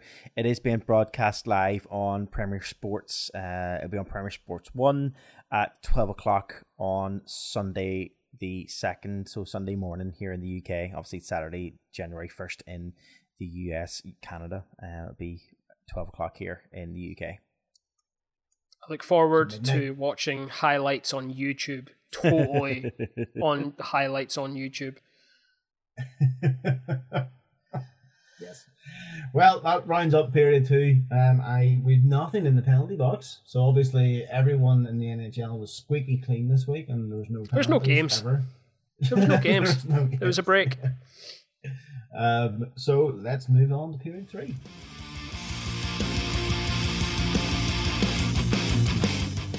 Okay, welcome along to period three, which is our general Knocky news. news. I love that you can't do it in time with me, but you guys can do it in time with each other. I mean, I, two years of doing a podcast in a in a pandemic. I mean, really. Put that beard um, on. I know. Sorry. Um, Yeah, there wasn't a delay. It was just the delay of your head. Knocky news then is where we talk about anything and everything else in the world of hockey that doesn't fit neatly into period one or period two. Um, Marty, I'm going to come to you first because I um, I absolutely love this one. Uh, this is uh, just a nice little fu- well funny if you're on the outside looking at it. Probably not if you're one of these players uh, who unfortunately had a run in with uh, the doors that the Zamboni goes out. Yeah, that's right. Um, the Swiss second tier hockey um, league. Uh, there's two teams there. HC Sierre um takes on SC Ling- Lingelthal. Lingelthal. Yeah, we'll try that. That sounds, that sounds good enough. Um, two players two two players from both those teams collided with each other, um, and the pair then barreled through the side wall, um, forcing the gates to the Zamboni where the Zamboni drives out open, uh, and they fell into the cleaning ditch um, of what's basically so anybody so basically uh, the way the way the way their rink is set up there is that the Zamboni goes in, clears the ice, and as the it clears the ice as it comes back out again, there is a section that's lifted up, and all of the Zamboni, all of the ice is taken off from the Zamboni, then is dumped into basically a a trough um, for better word, um, and it all then is is underneath the, the, one side of the arena. As the players then came through this, busted through this this gate uh, out, they accidentally fell into this ditch of well stagnant frozen water really um and had to be lifted out. I think the best image of it is the the image that was put up on uh twitter by SC Lingelthal um where they joked around that they needed a new rink where the players were swimming um as the players and refs were helping these two players getting coming out of this ditch. Like it's a big enough ditch um but i can only imagine the uh no injuries were, were happened um we should put that forward but freezing cold ditch water um yeah, it was just funny. Uh, the video itself, as well. If you watch the video, it is something quite comical. You don't imagine when you see them going through, you don't expect them then to be falling through and onto this like this weird ditch further on down. I thought when I first seen the video, I thought, oh, did they just fall outside the rink? Which is funny enough because I went through the gate. I thought, funny enough, you know, obviously they they've, they've went outside the rink and they've landed on some ice. Until I realized, actually, no, they've they've fallen down a, a a, ditch full of, and then when you find out it's full of water that it's just came off the the ice surface, you're kind of like it's kind of gross as well. So yeah, I thought our Zamboni doors were fragile. Like that's it's not a big check either. No. Um. So the funniest thing for me is the the image there of the number of players all standing around looking at them when they're down in the ditch. It's almost like when you ever seen one of those YouTube videos where like little ducklings will fall down a sewer grate or something, and then it takes it somehow takes about eight thousand Americans to lift a sewer grate and then scoop little ducks back out of a drain. That's that to me is what it looks like. It also seems to take an insane amount of time to get them out of there. Like, I, I granted, it looks quite deep, but that's a lot of hockey players. Like you yeah. put that strength together, they should be able to lift those guys out without yeah. any real problem. Um, it's it's just quite comical. Yeah. I did have a little moment in my heart there when I saw uh, that one of the players was Higgins. yeah, yeah, but no, not that Higgins. I was like, oh no, not Chris. But it's not Chris. It's okay. um, that's a good one. Um, Guys, I'm going to move on to my story then. Um, so, obviously, with the new year coming on very quickly, we, we talked about one event that, as standard, comes with the new year, and that's the Winter Classic. But another one that follows very quickly on the heels of that is the All Star weekend. Um, and we've had potentially the first leak of the All Star jerseys. Um, now, this is at this moment in time entirely unconfirmed.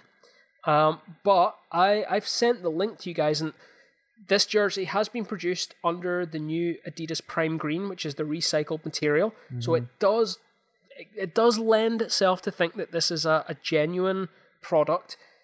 What's your thoughts on these? Now, I can imagine this is one color variant. I would assume that we're going to get another three. We tend to get four color variants of these.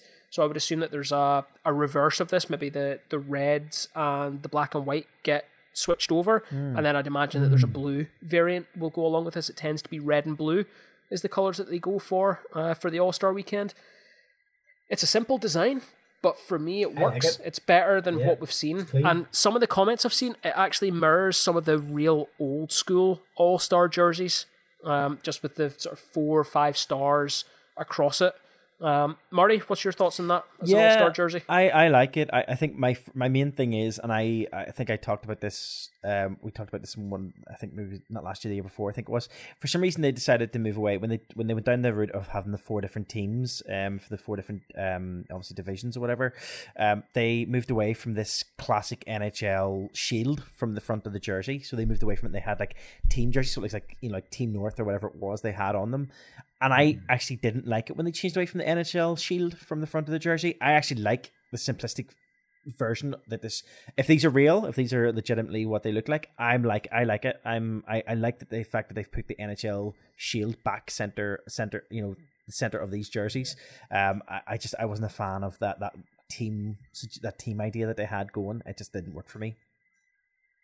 Aaron, what's like your thoughts on it? Later on, there's a tweet later on down the line where uh, they say that it's got a 90s Vegas Thunder energy, Ooh. and they put up a, an image of the Vegas Thunder's jersey back in the 90s, um, which is it's, it's pretty much got you know the white at the top and then the, the arrows at the bottom, but it's black, grey, and teal. Um, that looks more like an old school marriage of a San Jose and a Ducks jersey. It looks like I was about that to say looks nothing like that All Star jersey. I was about to say it looks like a Mighty Ducks. A D- I was about to say it looks like a Mighty Ducks jersey. It if looks you like took out that Thunder, if you took out that Thunder logo at the mo- in the middle and yep. put the NHL logo in it, it's it's close. Yeah, no, I, I see what you mean. Like it's the, the, the design is like obviously with the um with the lines and the way the lines go up along the arms and stuff. The, the yeah, yeah. yeah, the diagonal lines. But um yeah, I, I I get what John means. It it does look a lot like a it does look like a um a D two. It looks like a, a Mighty Ducks two jersey. It definitely does. Yeah. Look, we're not here reviewing the, 90s, the Vegas Thunder jersey. We're, we're not reviewing a Vegas Thunder jersey. We're here to look at the potential All Star Weekend jersey. We'll come Thunder back. We'll, co- we'll come back again. We'll come back again to look at the Vegas Thunder jersey if we really want to. Uh, but Aaron, what's your thoughts on the, the this leaked All Star jersey? Want one?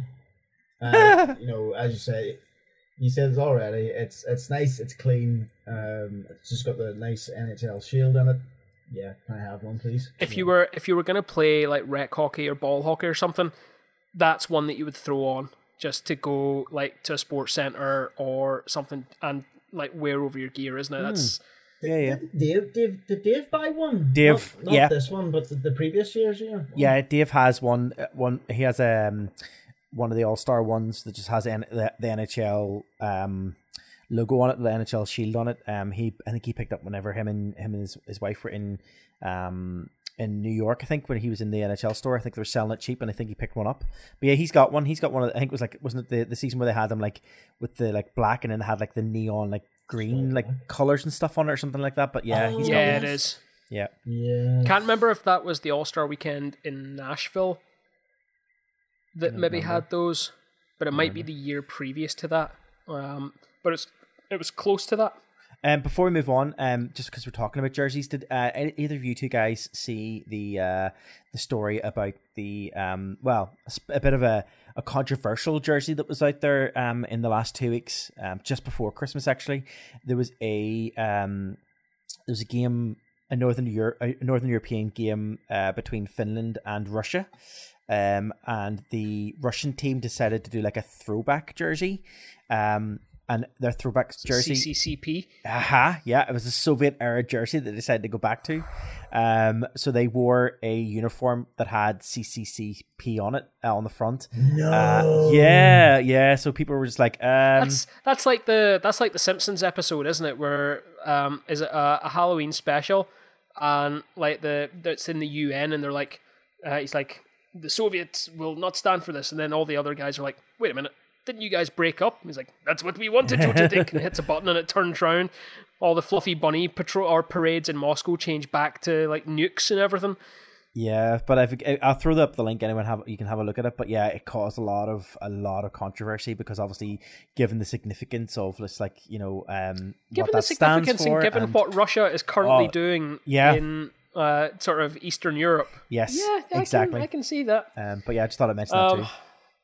There we go. From a nice jersey to a controversial one.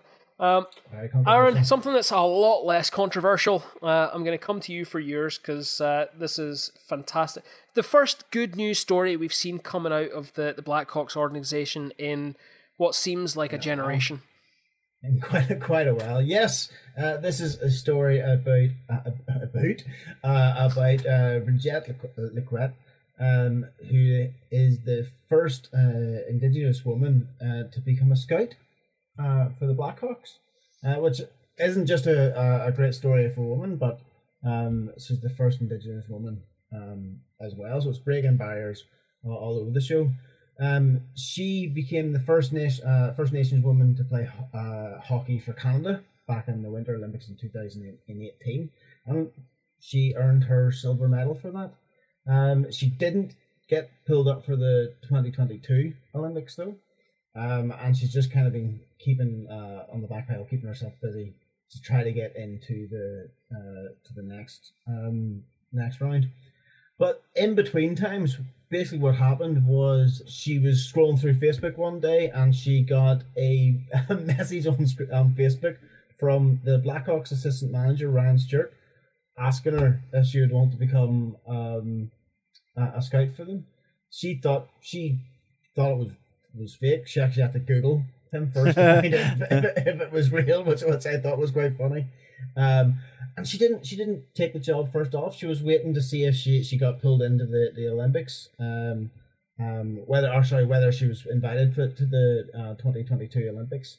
Um, she wasn't, so she, she took the took the um the, gig, and she seemed to be absolutely loving it. Um, you know, watching the players, writing up the reports. There's just it's so there's so many nice things that they say about uh, about her um, throughout this um, throughout this article. Just saying that she you know she's she went through the full vetting process. She's got a hockey mind. Her IQ is right up there. Um, she's she's she's just living. it. She's got all the, the skills, and they do make the point to say that she got the job fully on her own merit. That it's nothing to do with um, her being um, a woman or being from an indigenous background. It's solely on her skill base, which is Yeah, it's brilliant. I mean, certainly, you look at the the achievements there: silver medal, and then playing in three uh, world championships uh, as well. That's that that's hockey chops. Uh, if you needed them uh, to prove why she's going to be so good for the game. One of the interesting things that actually I've just read in the piece there is that she joins a, a very small group of female NHL scouts. Um, so you've got um, Cammi Granato, who works with the Seattle Kraken, Blake Bolden with the LA Kings, and then this is the interesting one, Meghan Hunter, who also is a scout for the Blackhawks. So you've you've got to be you've got to give the Blackhawks a little bit of credit on this one that they Hmm. are blazing a trail uh, as far as bringing women into really really important roles within the organization. Um, I mean, your scouts are where you're going to get your future talent. So there's a really Fair play there's to a really good quote. There's a really good quote from Stewart here saying that you know, um, in his own words, we're looking for more diverse, just more opinions, uh, more different people to bring into the fold here. So as you say, they are just looking uh, to to break the mold uh, and to get the skills that they need. Yep, absolutely. Great story. Fantastic. Great story. Um, great. guys, that uh, that throws us to the end of period three, and uh, would generally would bring us on to the star segment. Right, confession time. It was Christmas week. Not even making an apology this time. the The last poll didn't go out. Um, Well, it was supposed to do- on Christmas Eve. I don't even know. We're, we're, people were probably too drunk Yep. on turkey to be able to vote. May- Maybe not on Christmas Eve, but I, I'm going to make my, not even my excuses, I'm just going to tell you what I had to do on Christmas Eve. So, Christmas Eve, I had to start doing all the prep on my own. I was left here in the house on my own. My wife hadn't even arrived in Scotland yet by this point. So, I had to do all the prep for the next day. Bless your cotton Then, socks. then, after all that, after all that, I had to go pick her up from the airport, bring her home, make sure that she was fed. Um, bearing in mind that she's eating for two currently. Um, so, look, I'm not making excuses, but if I had to, I have a few. Do you realize though now when you go back and listen to this episode, I will have added in some sad music over that nice little. Oh, I yeah. hope so. I, I. I hope so. Um, there, there was a point was made on Twitter. Uh, we we put a tweet out tonight saying that uh, we we were going to be recording tonight, and uh, Mark uh, at Hot Dog Pen sixty seven once again. It, it is worth noting that he did take the time and effort to nominate uh, a star last time, um, which was. I don't even have to look back my notes. I remember this one. It was Marc Andre Fleury uh, for his, I believe, 600th career win. Um, Yep. So he does make the point of, did I miss the door 14 star vote? Question mark. And then, not impressed with this first hashtag. Sack John. I mean, I- look, Mark, you're you're not wrong, okay? But you're still a douchebag for saying it, okay? Um, and then his second one was hashtag I win by default. Look, I can appreciate that because I'd be saying exactly the same thing. Do you know what? I think fair play to him. I think if we'd actually put That's- this out, I feel like Fleury was going to win it anyway. I feel going to like we award. I feel like we award Mark the star for that one. Fair Um, enough. Good, good nomination and um, Default good, good bants, good bants afterwards, And good hashtags. and good, good hashtags. We like, we like a good hashtag. Hashtag Fire John. Um, It's- it's got a good name. To, it could be another episode title. It could be. Could be. Um, so looking ahead to this time, guys, it's been quiet as far as hockey goes. Um, we've had multiple cancellations of games, both here and elsewhere across the world.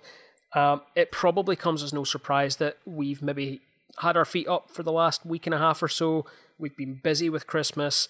Uh, a couple of us are busy with kids um, and all the rest of it. So, look, we don't have any nominations this time around. I, th- I feel like we're we're going to take the week off. I know I said it last time, and then all of a sudden people started coming up with nominations.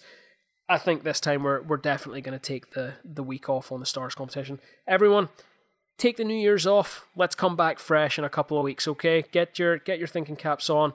Get to some games as long as they go ahead, and uh, let's get some good nominations for two weeks' time. Okay.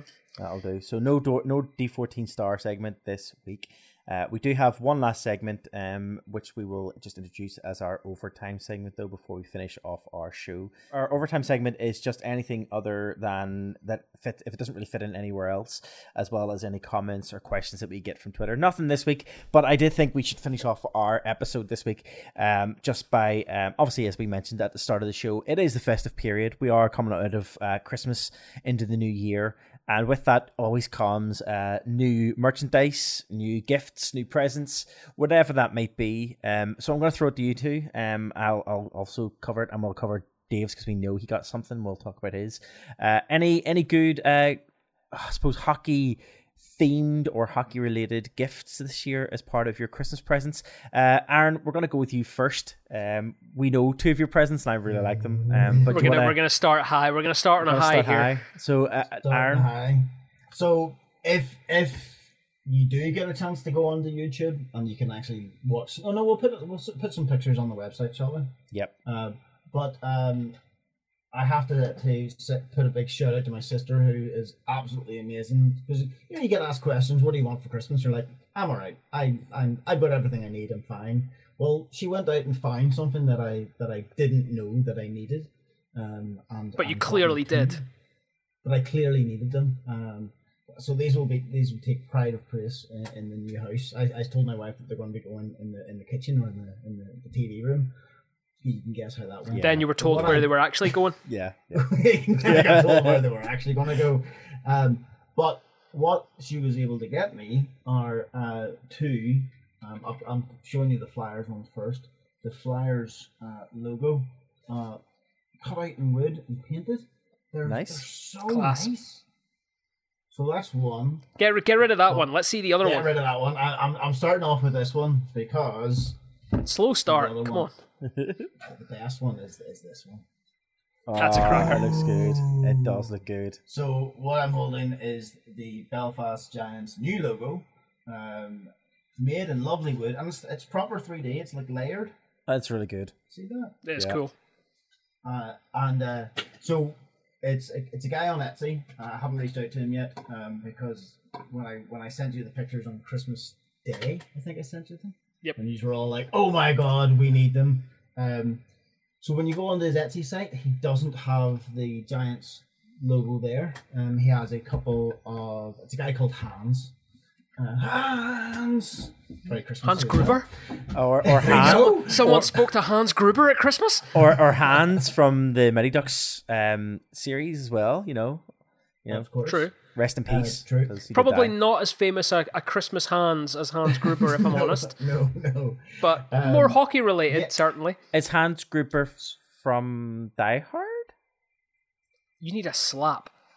I For I not actually knowing that. know what- I It's don't know not what to Christmas until you you've right watched now. Die Hard. It's not a Christmas movie, but okay.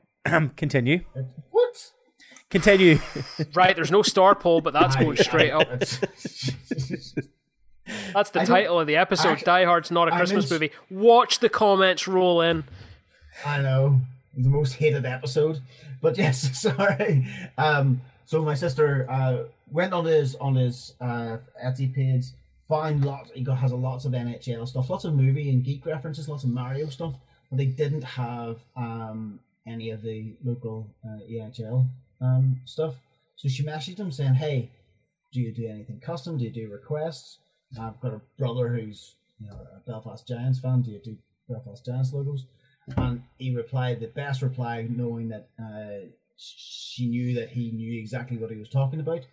Which logo do you want? Do you want the old logo or do you want the new logo? And she was like, "You'll do me. I have confidence in you. Gotta love it. Yeah. You've got confidence." And you look at look at just It looks nice good. It is. It does look It is good. good. It So- is good. so we'll get some pictures and we'll get it put up on, up on the website. That is you in in future podcasts when I get into my new office, you will see that over my shoulder. And Sure. and and also, uh, that could, that that other one can go just right behind you. I sh- I should also say right behind so you can't see. I should also say let's not put up any information around his Etsy because Giants, please don't get him shut down because he, they've used your logo.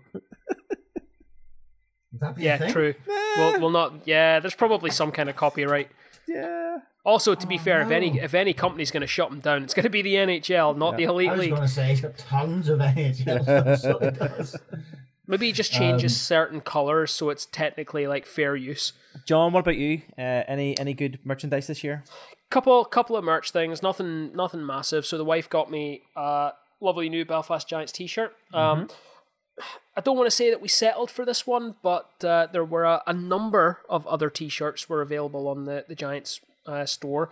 Now everyone knows because I've spoken about it on the podcast before that I'm not entirely taken. I'm not entirely taken with the some of the merch that's available this year through the Giants, but uh, I have to admit that the black and white wasn't one that I, I went for. I have the teal one, but black and white one I, I quite like. I ha- yes, I have. I have that one. I'm, Um, I'm wearing the teal one But the but the black and white one, uh, it does it just it does pop. It's it's quite good. Um, and I also have the the new logo uh, keyring because I said I needed uh, a new keyring for the the house keys for this place here. Um, and also, well, everyone kind of knows that I have the the pin badge hat, mm-hmm. um, which hasn't really been to a game for a while, mostly because No. it was in a box for a while and it got kind of moldy, and I'm really scared about uh, putting it through the wash machine. I feel like the I, I don't know what a wash, wash machine does when a lot of pin badges end up inside its sort of mechanism, and that's kind of what I'm worried about. Um, but I got another pin badge, uh, Right. which is the the new Giants logo. It has to be said, it's the biggest pin badge I've ever seen in my life. They are no joke about three inches across. They are More of, Ginormous. More of, a, more of a brooch than a pin. it's a medallion. it's a medallion like that. You're clearly it's got two pins in the back of it. That's how big it is. Um, so you're clearly supposed to put those on some kind of chain, like a bike chain, and wear that round your neck. Uh, it's it's jewelry, not not a pin. Um, but that's that's the only that's the only hockey related gear I got this year. Uh, we know Dave. My other my other my other key present Oh, was sorry. is sitting in front of me there. You guys have seen it. Is my uh, Lego Millennium Falcon, which love it. Yeah, my uh my main present. I I didn't get any. I didn't get any hockey themed presents this year on actual Christmas Day, but I've got money. I was given money um, by my grandmother uh, to go and buy my my new hockey jersey, which I'm hopefully going to do tomorrow at the game. Tomorrow, I'm going to buy one. Still haven't decided yet, Joe, because I kind of I'm torn between two jerseys, and I don't know whether I'm going to go for the full 120 pound. Let me let me guess. Let me guess. Let me guess. Hang on. We have to guess which one it is that he's he's going to go for. It's definitely the Teal Pro. That's that's one. I don't know if I'm going to go for pro or not. That's what I'm saying. I don't know. I know, The- see, if the, um, going to go well, for a leave leave them leave them to one side. I'm thinking teal Mm-hmm. is definitely one that you're considering. The fact that they then released the Challenge Cup jersey with the whited out logo Yeah. and sponsors and stuff. That's I'm guessing the other one that you're looking at. I'm looking at that one or the Pride jersey, which they released. I really like the Pride one. Yes, Um, okay, So I might just, uh, I know I won't get it for the Pride game, but I am considering the Pride Why one. not both? So I might get both instead of the Pro jersey because it'll cost the same amount. Um, so that's that's the pro mine. jersey was really. Dave Dave got a pro jersey. He did, He got it and the last game. it's it's good. Like the quality's really, like you can tell, the quality's great, and it's it's a great, it's a Yep. really really great jersey. Um, we were obviously touching Dave. Um, It's- it was either touching Dave or feeling Dave, whatever we wanted to call it. Um, but we were checking the jer- the jersey's great quality, really, really good. Um, and I think it's worth the money. Um, I just, I kind of know. Door of want- 14 does not recommend touching Dave. um,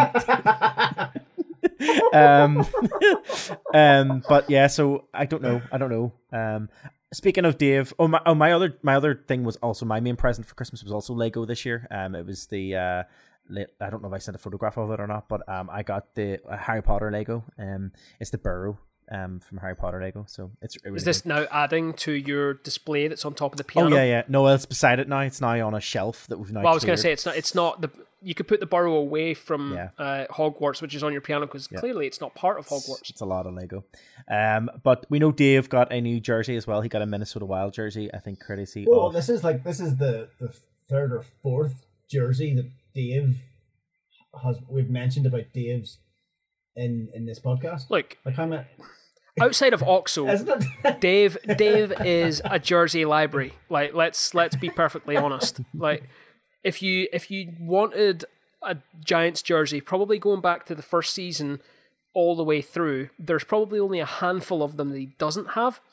Uh, I know that I bought not my first one, but I think I've bought at least three jerseys from Dave over the years. Um, different ones. So the the Rover MG one, I definitely bought, bought from him. And then there's the one that looks like the Rover MG one, but is from the year before that doesn't have Jam? a whole. Pa- is it no? It's the one that doesn't have. It's got like shoulder sponsors and that's it. There's that one Was it not? uh, was as it well. not Jam? Was it not Jam written on the? No, on the Jam was a couple of seasons Oh, later, I, don't think. know. I don't know, actually. I think I was here for Gem, No, you weren't here for Jim. wasn't I? No. No. Maybe not. Definitely not. Well, either either way, yeah. Dave, the Jersey Library, Yeah, he, he got a, I think it was a St. Paul, um, he did. a St. Paul, Minnesota um, jersey um, for Christmas um, from his, his, his You say that wife. like it was new information for you. I was going to say. I think. Did you not?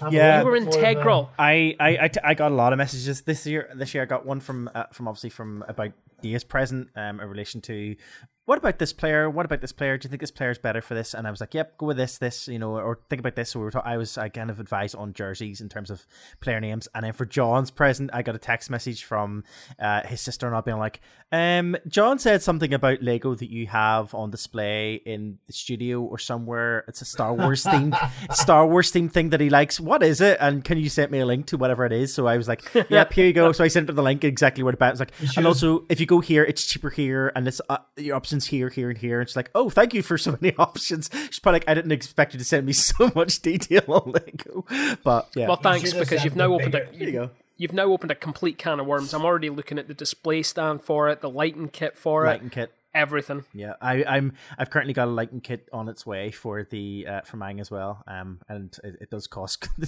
signifificant amount of money, but they're There's worth like, it. they're like they're like forty or fifty quid. Some are some are quite expensive. Some are. have a lighting kit. Yeah. I have a lighting kit somewhere for. I bought. My sister has the. I have the same one. No, I have the older version Mm-hmm. than the one you have because you have you don't have the circle dish on the top of your Millennium Falcon. You have the, I the do. square dish. I have the square one. I have the circle, so I have the Last Jedi. This is turning into a Lego yeah, podcast. That's, yeah, that's we're, we're two. We're two. I'm I'm loving it, but we're two hours in, guys, Yeah. and it's a Lego podcast all let's, of a sudden. let's change the subject back. Let's bring it back in. Um, so that's this year's presents. Um, if you got anything good, let us know, and you can do that by reaching out to us on social media, uh, all different channels on Facebook, uh, Instagram, and Twitter at Door14 Hockey. Uh, let us know if you got anything good this year for uh, for Christmas or any good gifts. Um, also, um, come back to us if you have any good stories, anything we should talk about in future episodes. If you have any opinions or comments on the things that we've talked about in this episode, definitely let us know. Uh, we always like to hear from everybody um, in relation to what we've talked about. Um, check out previous episodes, all the content from this one, including the photographs of uh, Aaron's beautiful Christmas gifts, we'll put up on our website at door14. Uh, it's at door14hockey.com. Um, and I think with that, really, then that really takes us to the end of this week's episode. Uh, as usual, you can uh, stream us in all the usual places you've listened to us, wherever it is you've listened to us today, but we're on all of the smart speakers. Uh, we're on YouTube now, so get on. You can watch the video and see our beautiful faces and, and see the things we're talking about. Um, and more importantly, You can um, see our faces. Let's not over. Well, over- some of us Let's have- not oversell on some, that. some of us have beautiful fa- some of us have beautiful faces. Um, but uh, more We're going to importantly, get taken down for false advertising. uh, more importantly, leave us a, a link or uh, leave us a like or a comment or a review. Um, it's really greatly appreciated and it'll help with the algorithm. Um, so yeah, uh, please do so. Algorithm, no, no algorithm, no. Sorry. Uh, with that, I'll sign off for this week. I'm Marty. I'm John. I'm Aaron. Have a great week.